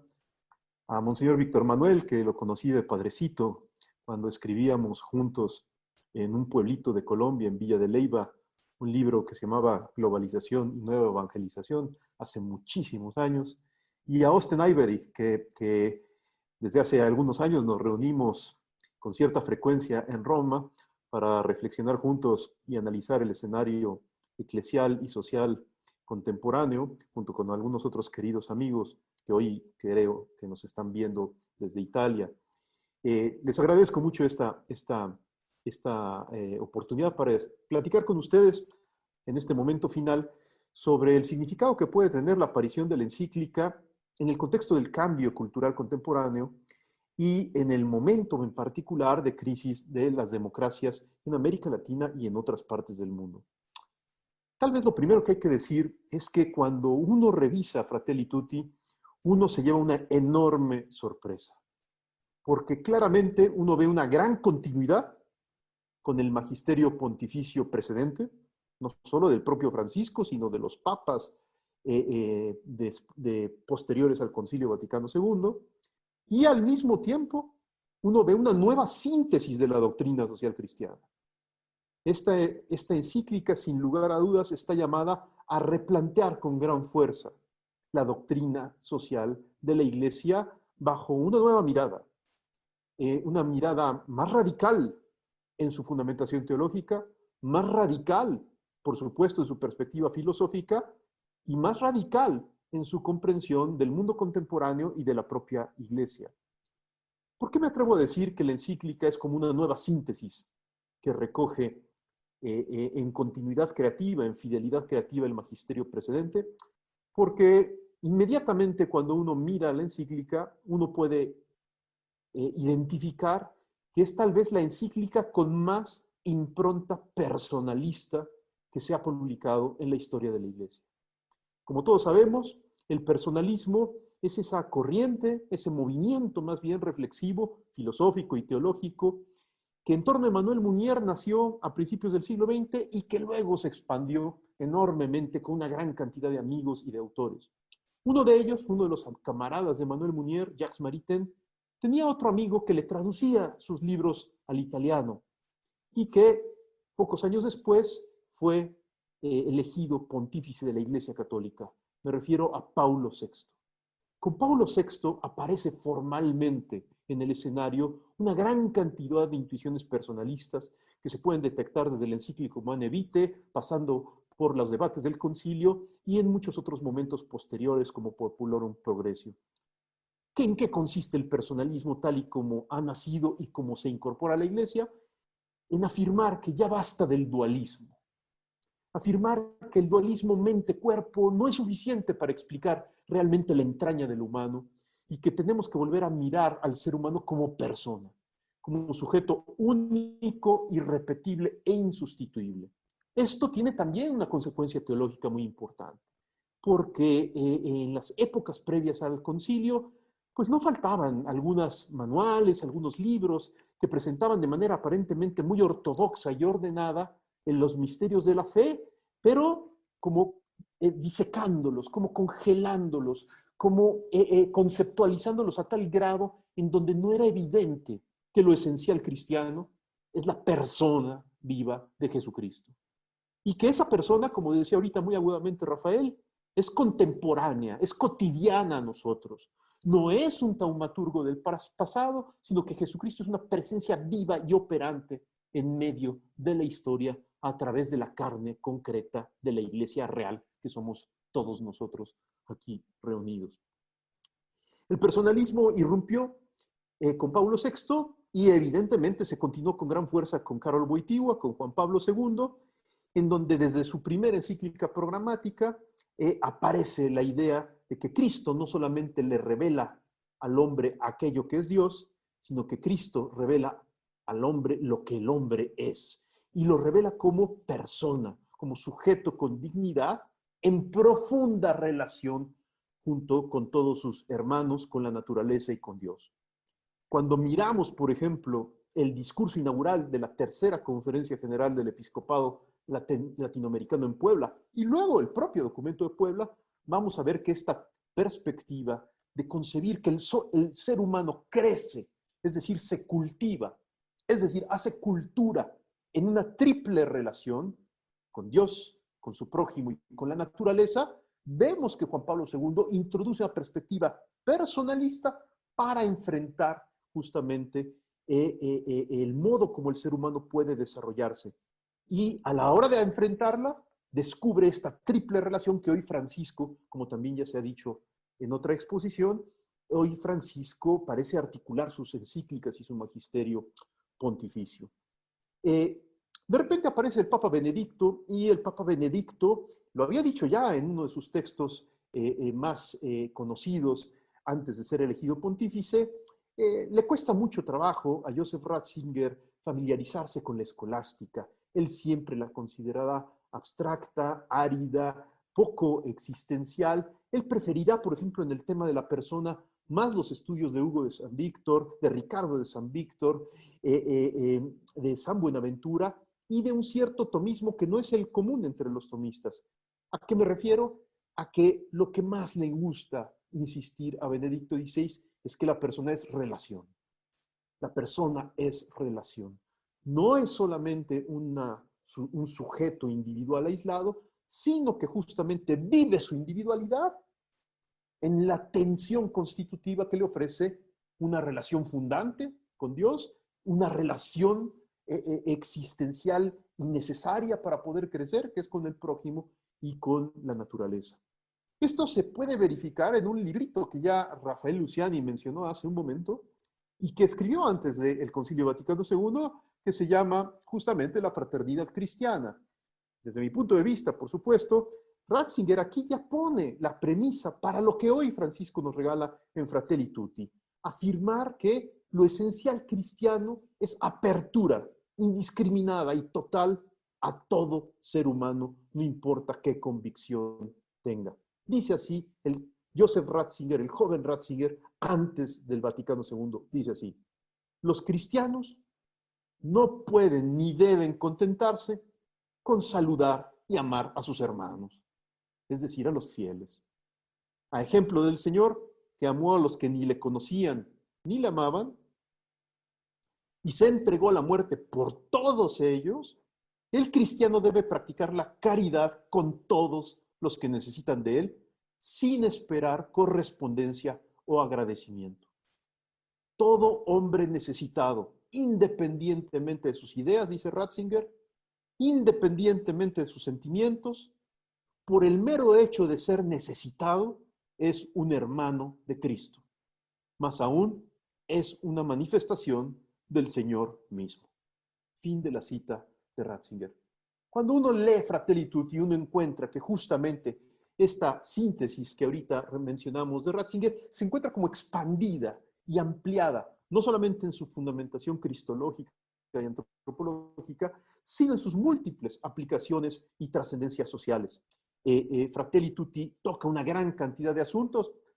Ahora, Monseñor Víctor Manuel ya recordaba algunos que son muy importantes, como por ejemplo declarar formalmente una vez más que para un cristiano que crea en la dignidad de la vida, no se puede apoyar la pena de muerte. Y ahorita también mencionaba el gran no a la guerra eh, eh, eh, que Francisco lanza, y así otros muchos temas.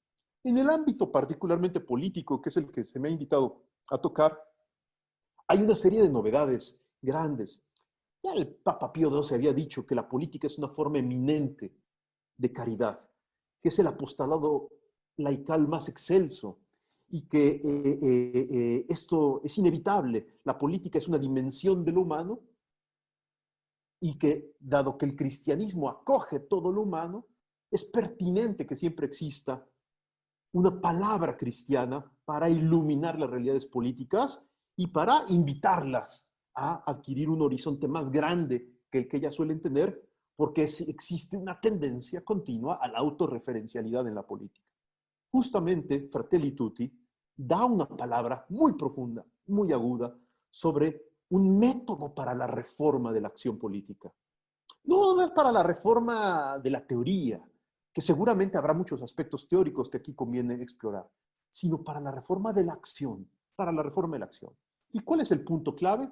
También ya algunos de, mis, eh, mis amigos que me han precedido lo hacían notar. El Papa Francisco hace una paráfrasis de un famoso texto que los mexicanos solemos querer mucho, escrito por Octavio Paz. Octavio Paz, en un pequeño libro que se llama La otra voz, señala que el triple ideal de la modernidad, libertad, igualdad, fraternidad, se ha vivido de manera incompleta y traumática. La igualdad muchas veces ha devorado y aplastado la libertad, dice Octavio Paz, aplastándola, por ejemplo, en los colectivismos igualitarios que ha habido en el siglo XX. La libertad, por su parte, también en otras ocasiones ha asfixiado a la igualdad en el liberalismo que promete eficacia y grandes horizontes de autodeterminación, pero que muchas veces lastima a los más débiles por no considerarlos iguales en dignidad. Y así es como Octavio Paz culmina su reflexión diciendo, por eso es necesario reconstruir eh, eh, eh, este ideal, sanar la modernidad herida y, que esté en crisis, rehabilitando la fraternidad. Y dice él, la fraternidad, que es el nombre contemporáneo de la vieja virtud cristiana de la caridad. A partir de esta evidencia, dice Octavio Paz, podrá nacer una nueva filosofía política. Justamente el Papa Francisco en Fratelli Tutti tiene un parágrafo amplio, grande, justamente en donde reflexiona sobre esto y donde nos dice, es que, vaya, la fraternidad no solamente es un bonito exhorto piadoso para la vida privada, sino que es un método para la reconstrucción de la acción política si queremos realmente superar las tensiones de derechas y de izquierdas que han desgarrado el escenario del siglo XX y que hoy todavía nos desgarran en el siglo XXI. La fraternidad, más aún, nos puede ayudar a superar también las nuevas tentaciones, tanto de la tecnocracia como del neopopulismo, que eh, en América Latina y en otras partes del mundo están haciendo tantos estragos. ¿A qué, ¿A qué se refiere el Papa Francisco? A que sin fraternidad, primero, es imposible recuperar al pueblo como sujeto de su propia historia y hacer de la democracia una democracia no solo procedimental, sino verdaderamente participativa. La clave para sanar una democracia puramente funcional, puramente formal, y darle esa densidad cualitativa que hoy requiere para que no se suicide, es justamente que el pueblo vuelva a ser su protagonista. No los expertos en política, no las élites, muchas veces las élites políticas que se han fracturado de la vida del pueblo, no los intelectuales que también muchas veces caminamos al margen del sufrimiento del pueblo, sino, sino que es el propio pueblo el que tiene que asumir el gran protagonismo, revitalizar, por supuesto, los partidos, las formas de participación, pero siempre ser consciente del propio pueblo que tiene una enorme responsabilidad de nutrir con dosis de historia, de cultura, de valores y de perspectiva trascendente a la aparentemente muy funcional democracia, pero que sin el etos vivo del pueblo tiende a naufragar, eh, como de hecho lo ha hecho en varios de nuestros países, abriendo las posibilidades para regresiones autoritarias por vía democrática. Esta expresión es muy importante. Es una expresión que tomo de un documento del Episcopado Mexicano del año 2000, pero que expresa en el fondo lo que el Papa Francisco nos quiere regalar en Fratelli Tutti. Hoy existe el verdadero peligro de los neopopulismos, de derecha o de izquierda por igual. La lucha ya no es entre izquierdas y derechas como lo fue en la Guerra Fría. La lucha es entre quienes aman la democracia reformulada desde el pueblo y quienes, al contrario, buscan manipular el pueblo y su sensibilidad más fina, hasta su sensibilidad religiosa, desde el poder por la derecha o por la izquierda. Cuando vemos las enormes tensiones, por ejemplo, que se viven en la sociedad norteamericana, en el presente, al ver cómo algunos católicos rechazan, por supuesto, a uno de los candidatos por ser promotor del aborto. Es impresionante cómo esos mismos católicos aparentemente tan pro vida no logran entender que tampoco es posible apoyar acríticamente a un candidato que esté a favor de la pena de muerte.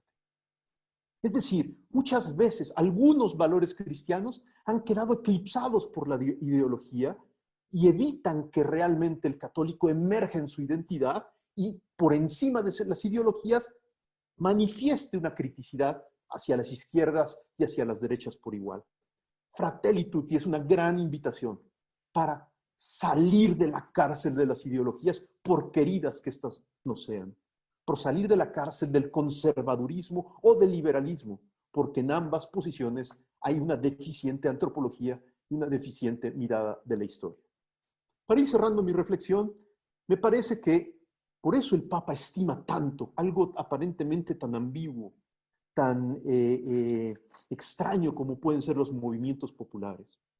Los movimientos populares aparentemente son una parte un poco chabacana, un poco extraña, un poco, como decía hace un momento, ambigua de la participación ciudadana y de la preocupación por la cosa pública.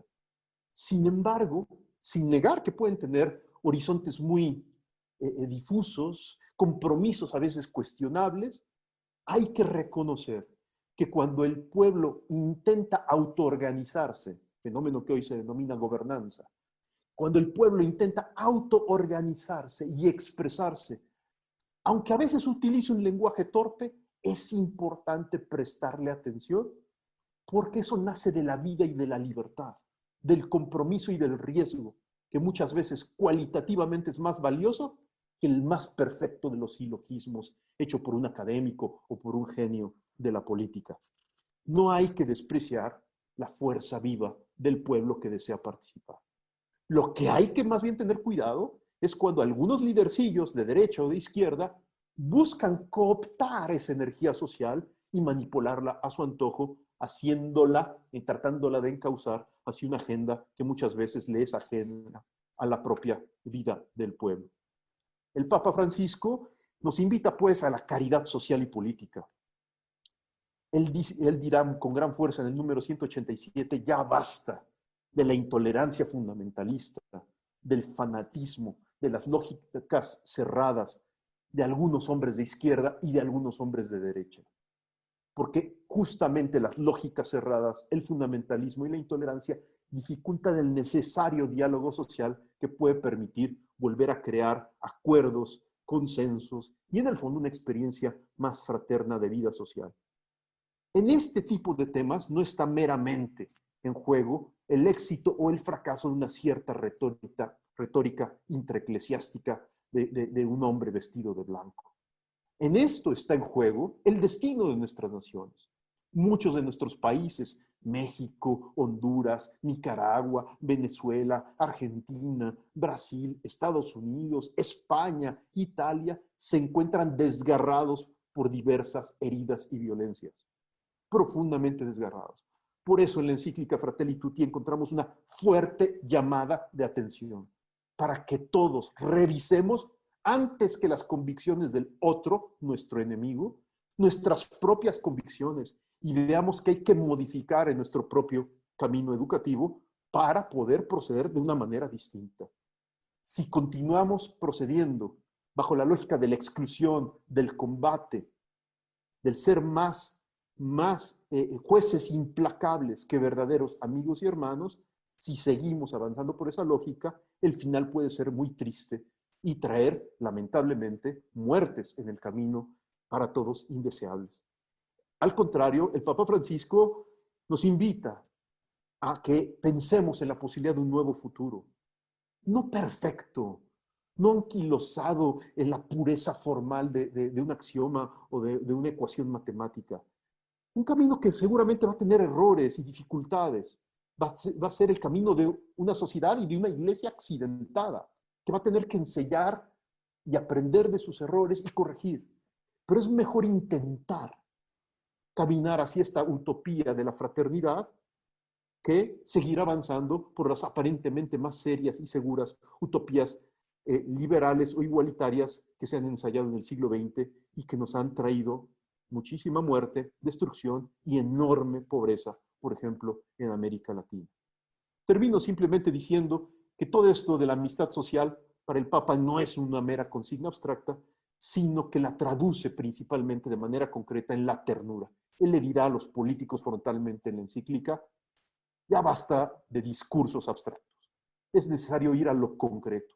Y lo concreto es entender que la ternura es método de acción política. La ternura no en un sentido rosa o cursi, sino el sentido de la política solo, la política que hoy se requiere para reconstruir América Latina y el mundo, es la que se hace desde la cercanía con los más pobres y humillados. Es la que se hace no fingiendo a través de una campaña de marketing que el candidato o el gobernante atiende el dolor de los más excluidos, sino es cuando nace una nueva generación de jóvenes que luchan y se preocupan por el bien común desde sus respectos, respectivos compromisos políticos, unos un poco más de derecha, otros un poco más de izquierda, pero con la escuela de la inmersión fuerte en la solidaridad con los más pobres. Es desde los pobres y junto con ellos como la política puede readquirir su rostro fraterno, es como la amistad social puede volverse método, método para la acción política y como así tal vez los laicos tenemos que entender que estamos llamados a una nueva responsabilidad eh, eh, no solamente de cara a nuestra sociedad, sino hasta de cara a nuestra propia iglesia y a la provocación que nos hace la fe. Muchísimas gracias por eh, permitirme hacer esta brevísima reflexión y ahora pasamos al diálogo y al intercambio con todas las personas que nos acompañan desde distintos países de América Latina y de Europa. Muchas gracias. Muchas gracias, Rodrigo. Bueno, pues tenemos unos breves momentos para las muchísimas preguntas que hemos recibido. Les agradecemos a todos su participación. Eh, felicitaciones a los panelistas de todas partes de Latinoamérica y de Europa. Eh, quisiera ser breve con las preguntas. Hay algunas que están dirigidas. Me voy a permitir eh, hacerlas explícitas. La primera es para Austin. ¿Cómo superamos ese obstáculo de no querer escucharnos los unos a los otros? ¿Cómo eh, superar esta polarización que nos embarga en diversos ambientes?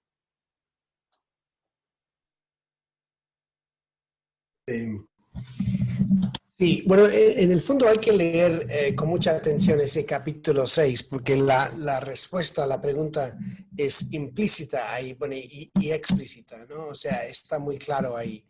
En el fondo, y esto lo viene diciendo desde hace muchos años Francisco, que está también en Evangelii Gaudium, em, el papel del cristiano o del reconciliador en un contexto de polarización es tener una cierta paciencia, una capacidad de sufrir la tensión de las diferencias y no caer, no dejar caer que lo que el Papa llama las contraposiciones que no dejar que las contraposiciones caigan en contradicciones. ¿Qué quiero decir con eso? La tendencia de los populistas, la tendencia del ambiente mediático es tratar siempre de, que todo sea blanco y negro. Hay que elegir, ¿no? Esto o el otro. entonces es una, es una tendencia de reducir siempre la realidad a dos binarios eh, posibles. En realidad, en, la realidad, en el mundo creado por Dios, no hay contradicción. Hay muchas cosas que están en tensión, pero no hay contradicción. Entonces, es lo que hacen las ideologías, es que nos hacen caer en las ilusiones de creer que todo está contrapuesto. Entonces, el cristiano hasta cierto punto tiene que apartarse, no en el sentido de evitar el conflicto, sino de sufrir el conflicto, acompañar a las personas crear, crear oportunidades para caminar juntos, de ahí la sinodalidad a la que se refería Rafa, ¿no? O sea, mecanismos de caminar juntos a pesar de nuestras diferencias.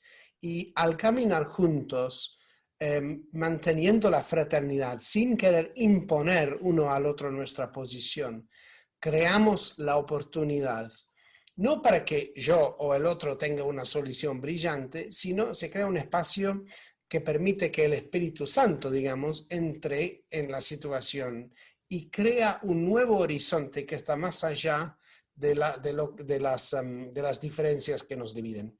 Entonces es, es, cuestión de paciencia y en ese capítulo 6 el Papa lo dice, no, no, esto no es fácil. Eh, ser artesanos de la paz no es fácil eh, y tiene, eh, requiere esa capacidad un poco de sacrificio.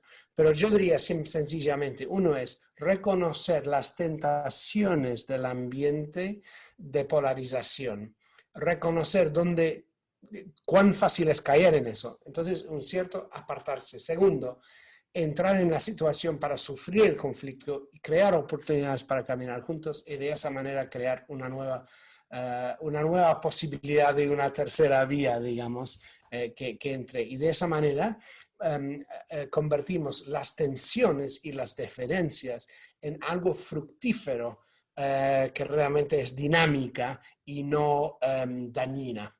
Gracias. Muchas gracias, Austin para eh, Monseñor Rogelio. ¿Cómo evangelizar en nuestra iglesia local con esa sinodalidad de fraternidad donde hay tantos centralismos, autosuficientes y burocracias? ¿Cómo iniciar ese camino hacia una mayor claridad dentro de la iglesia, donde haya más comunión entre cardenales, obispos y sacerdotes? Pregunto esto, pues parece a veces que cada uno rema por su lado y no hacia Jesús.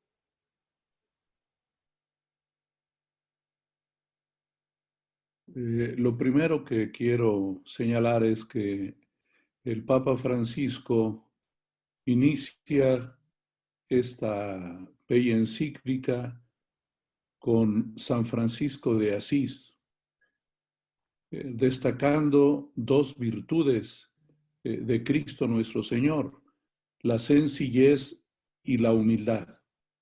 La sinodalidad no es posible cuando hay soberbia, cuando hay eh, deseos de suplantar, cuando se inicia el diálogo como en un cuadrilátero para ver quién puede más.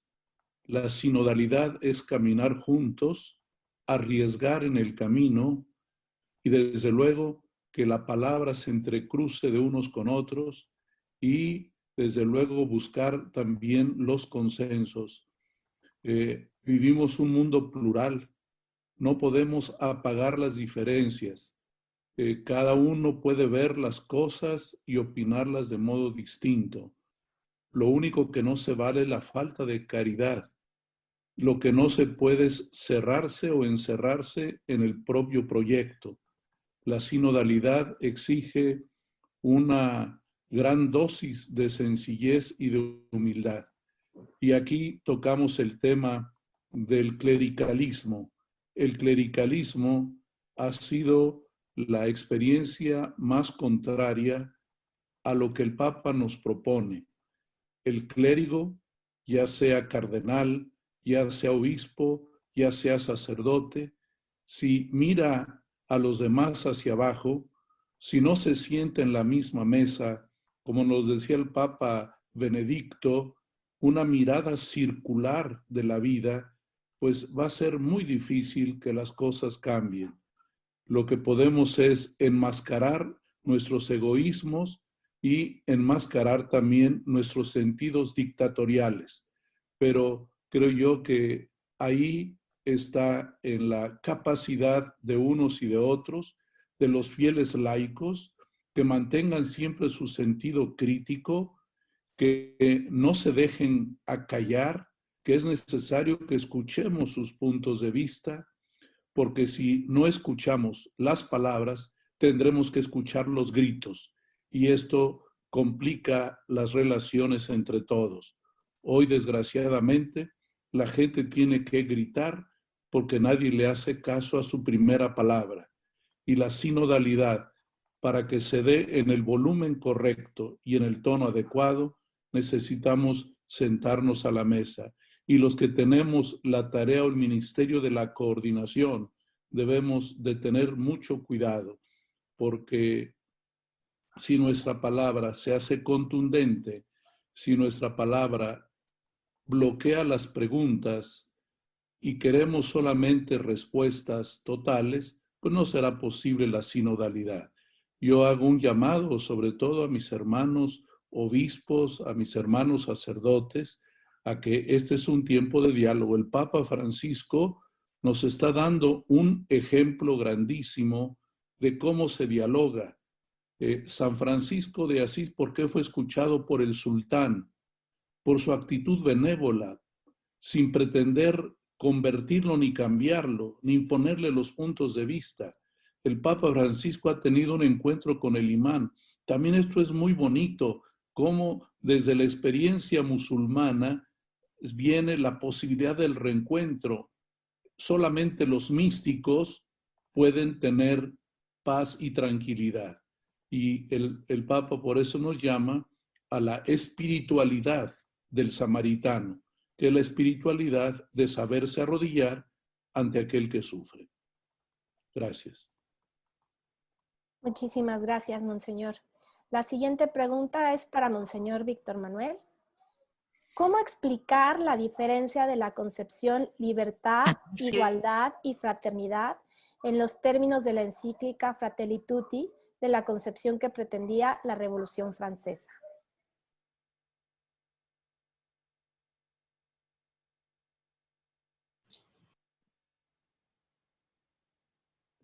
No se escucha.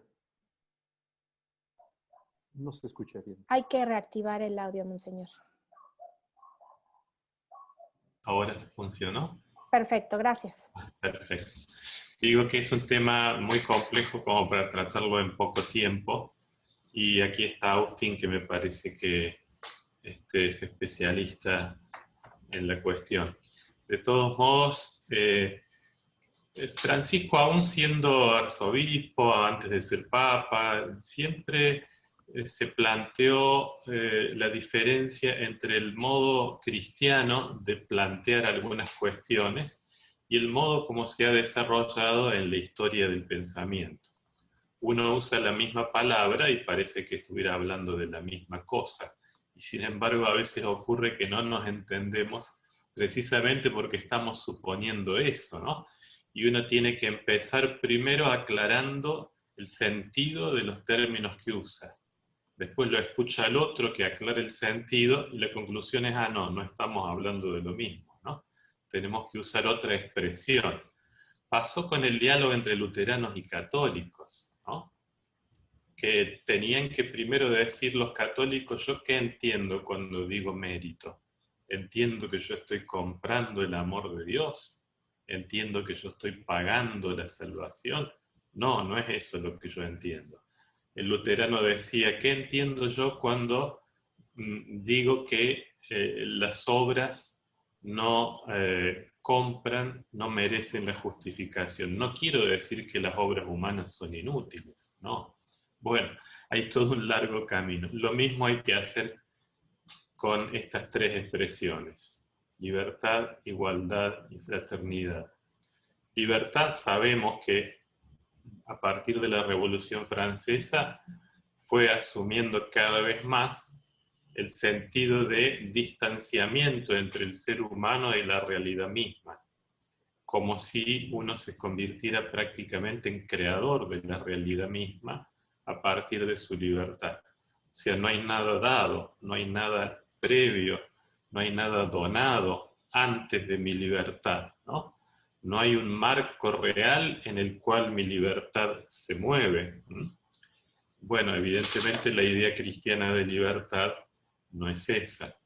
Y en el fondo, para nosotros, libertad, igualdad y fraternidad se tienen que iluminar mucho más entre sí, cosa que creo no ocurrió precisamente en la liberación francesa. Eran como tres cuestiones que aparecían aisladas completamente la una de la otra, ¿no? Como si se pudiera entender la libertad sin fraternidad, como si se pudiera pensar una forma de igualdad real sin amor fraterno, ¿no? O como si se pudiera pensar incluso una fraternidad negándole al otro su libertad, ¿no? O impidiendo que tengamos un mismo punto de partida todos, ¿no? ¿Qué fraternidad sería esa? Bueno, yo creo que precisamente lo que pasó en la Revolución Francesa es que estas tres cuestiones no aparecieron integradas adecuadamente entre sí. En cambio, el pensamiento cristiano, especialmente el pensamiento católico, que es profundamente integrador, ayuda precisamente desde esa integración de las tres a comprender adecuadamente cada una. Pero yo le pediría a Austin que completara esta respuesta.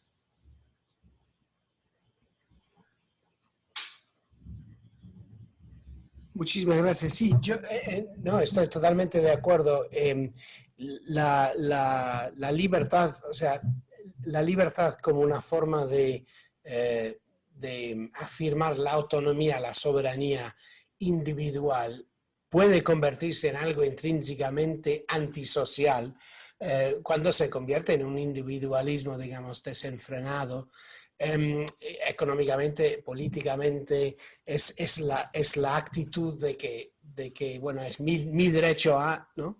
Entonces, esto, esta libertad deja de ser, o sea, mi libertad deja de ser libertad para otro, si es mi imposición. Entonces, la fraternidad se convierte en el criterio de mi libertad, ¿no? Mi, es, es una libertad para eh, servir al otro, es una libertad para servir al bien común. Igualmente la igualdad que estamos viendo mucho en el movimiento eh, en inglés se dice woke, ¿no? ese tipo de woke, eh, eh, eh, ser políticamente correcto, es el deseo de reducir a las personas a unos criterios que los igualan y a, todos que nos tenemos que tratar por igual. O sea, se, afirma la igualdad em, de una forma separada de nuestro, de nuestro ser intrínseco. Y otra vez es una separación de la igualdad, de la fraternidad. Entonces es lo que decía Rodrigo muy bien sobre sobre el personalismo, o sea, solo concibiendo al ser humano en relación a Dios, a las otras criaturas y al creado. Solo, eh, solo eh, partiendo de esa base antropológica uno puede integrar los tres elementos de tal forma que se complementan y se, se realizan entre sí. Muy bien. Muchísimas gracias a ambos. Nos quedan pocos minutos, solamente algunas preguntas más. Este es para Rafael. Tuve la oportunidad, son dos preguntas que están relacionadas, pero las leo ambas. Tuve la oportunidad de dar una primera lectura a toda la encíclica este fin de semana y descubro una profunda sintonía en los mismos temas que Francisco trata desde el principio. Descubro, descubro una nueva propuesta educativa bien acentuada en Fratelli Tutti. ¿Es correcto que la llame Pedagogía de la Fraternidad? Y la siguiente pregunta, así como la solidaridad, subsidiariedad, bien común, etcétera, son principios de la doctrina social cristiana, se podrá decir que uno de los aportes de esta encíclica al corpus de la doctrina social cristiana es ver la fraternidad como un nuevo principio. Sí, gracias. Bueno, yo creo que la fraternidad al llevarla a este estatus ya magisterial, pues eh, adquiere una dimensión dentro de la doctrina social, pero también dentro de las relaciones en la iglesia que podemos llamar este, sinodales. ¿no? Es una cultura que necesita ser formada, eh, como cuando decimos igual de sinodalidad. Si yo no formo las actitudes sinodales de participación, pues no se dan por sí mismas. La fraternidad la tenemos como un don, pero necesitamos trabajarla y realizarla y, y en ese sentido pues es una, una tarea, un desafío, ¿no? Eh, por eso el paso que muestra la encíclica de la solidaridad a la fraternidad. y eso supone superar el asistencialismo, por ejemplo, el que estamos acostumbrados cuando hablamos de eh, caridad muchas veces en la iglesia, y supone a la vez superar la filantropía cuando en la sociedad también equivalentemente se quiere hablar de una especie de ayuda al otro. En cambio, la fraternidad es asumir al otro y eso necesita toda una eh, formación, un itinerario catequético, una manera, porque es un estilo de ser humano que nos define. Eh, por eso, eh, claro, esto llevaría ahora a trabajar esto dentro de un programa en lo concreto, formativo, y como suelo decir, la iglesia todavía no termina de entender que tiene que reformar los seminarios y las parroquias, que seguimos con modelos tridentinos y por tanto en esta eh, situación de inicio de un cambio de época podemos salir desde ese punto de vista peor, como estamos en cierta manera ya empezando a ver, los que hemos estado estudiando el fenómeno de los medios de comunicación en la pandemia y la religión, o podemos salir mejor en el sentido de revisar desde esta práctica fraterna comunidades pequeñas, que fue lo que el concilio llamó eh, o después del concilio en América Latina, y a la vez eh, teólogos como Ranner insistieron, el futuro está en comunidades pequeñas en torno a la palabra. Eso fue puntal en América Latina para la catequesis, para la formación de las comunidades, para el contacto entre la iglesia y el pueblo. Hoy en día, creo yo, cualquier itinerario formativo no es de contenidos, sino de un modelo de ser iglesia desde comunidades locales, ambientales, donde se dé esta relación de fraternidad. Y termino recordando Medellín. La razón por la cual Medellín, la segunda conferencia del Episcopado General Latinoamericano, dice de las comunidades de base que son la estructura esencial de toda la iglesia es porque son estructuras, dice, fraternas. ¿Y qué mensaje es ese tan actual cuando yo hablo con tantas personas migrantes que al ir a otro país, lo primero que dicen, no encuentro en la iglesia la acogida fraterna que yo tenía en mi país de origen. O sea que hay todo un itinerario que a la luz de la fraternidad estamos llamados a, realizar y eso para mí parte de comunidades pequeñas, ambientales, a la luz de la palabra, que rescatemos en una visión pastoral actual. Gracias. Muchísimas gracias, Rafael. Y bueno, la última pregunta para concluir esta intervención, este panel, es para el doctor Rodrigo Guerra. La crisis de la democracia y más allá de la política, parece que lo único que hace movilizar a las personas es contra quién estás. Es una política radicalmente negativa que lleva a la violencia. ¿Cuál es la visión de la democracia según Francisco? ¿Cómo se articula? Sí, me parece que el Papa Francisco eh, recoge eh, muchas de las intuiciones de sus predecesores. Eh, la democracia claramente por la que opta Francisco es la democracia participativa, es decir, aquella que no renuncia a tener muchos mecanismos funcionales y formales para atender las necesidades de representación, pero que principalmente está animada por una por una constante participación solidaria y subsidiaria por parte de la sociedad. Sin embargo, tal vez el plus que arriesga el Papa Francisco justamente consiste en eh, eh, enfatizar que muchas veces en nombre de la democracia se habla del pueblo, pero el pueblo real, empírico, concreto, histórico, queda al margen.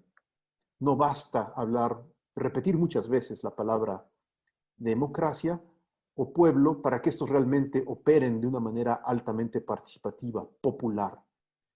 Eh, eh, creo que muchas de las observaciones que hace Francisco sobre por qué hoy no debemos de apreciar las tentaciones populistas y sí apreciar las formas populares de hacer política, pueden ayudar a refrescar justamente nuestra noción de democracia.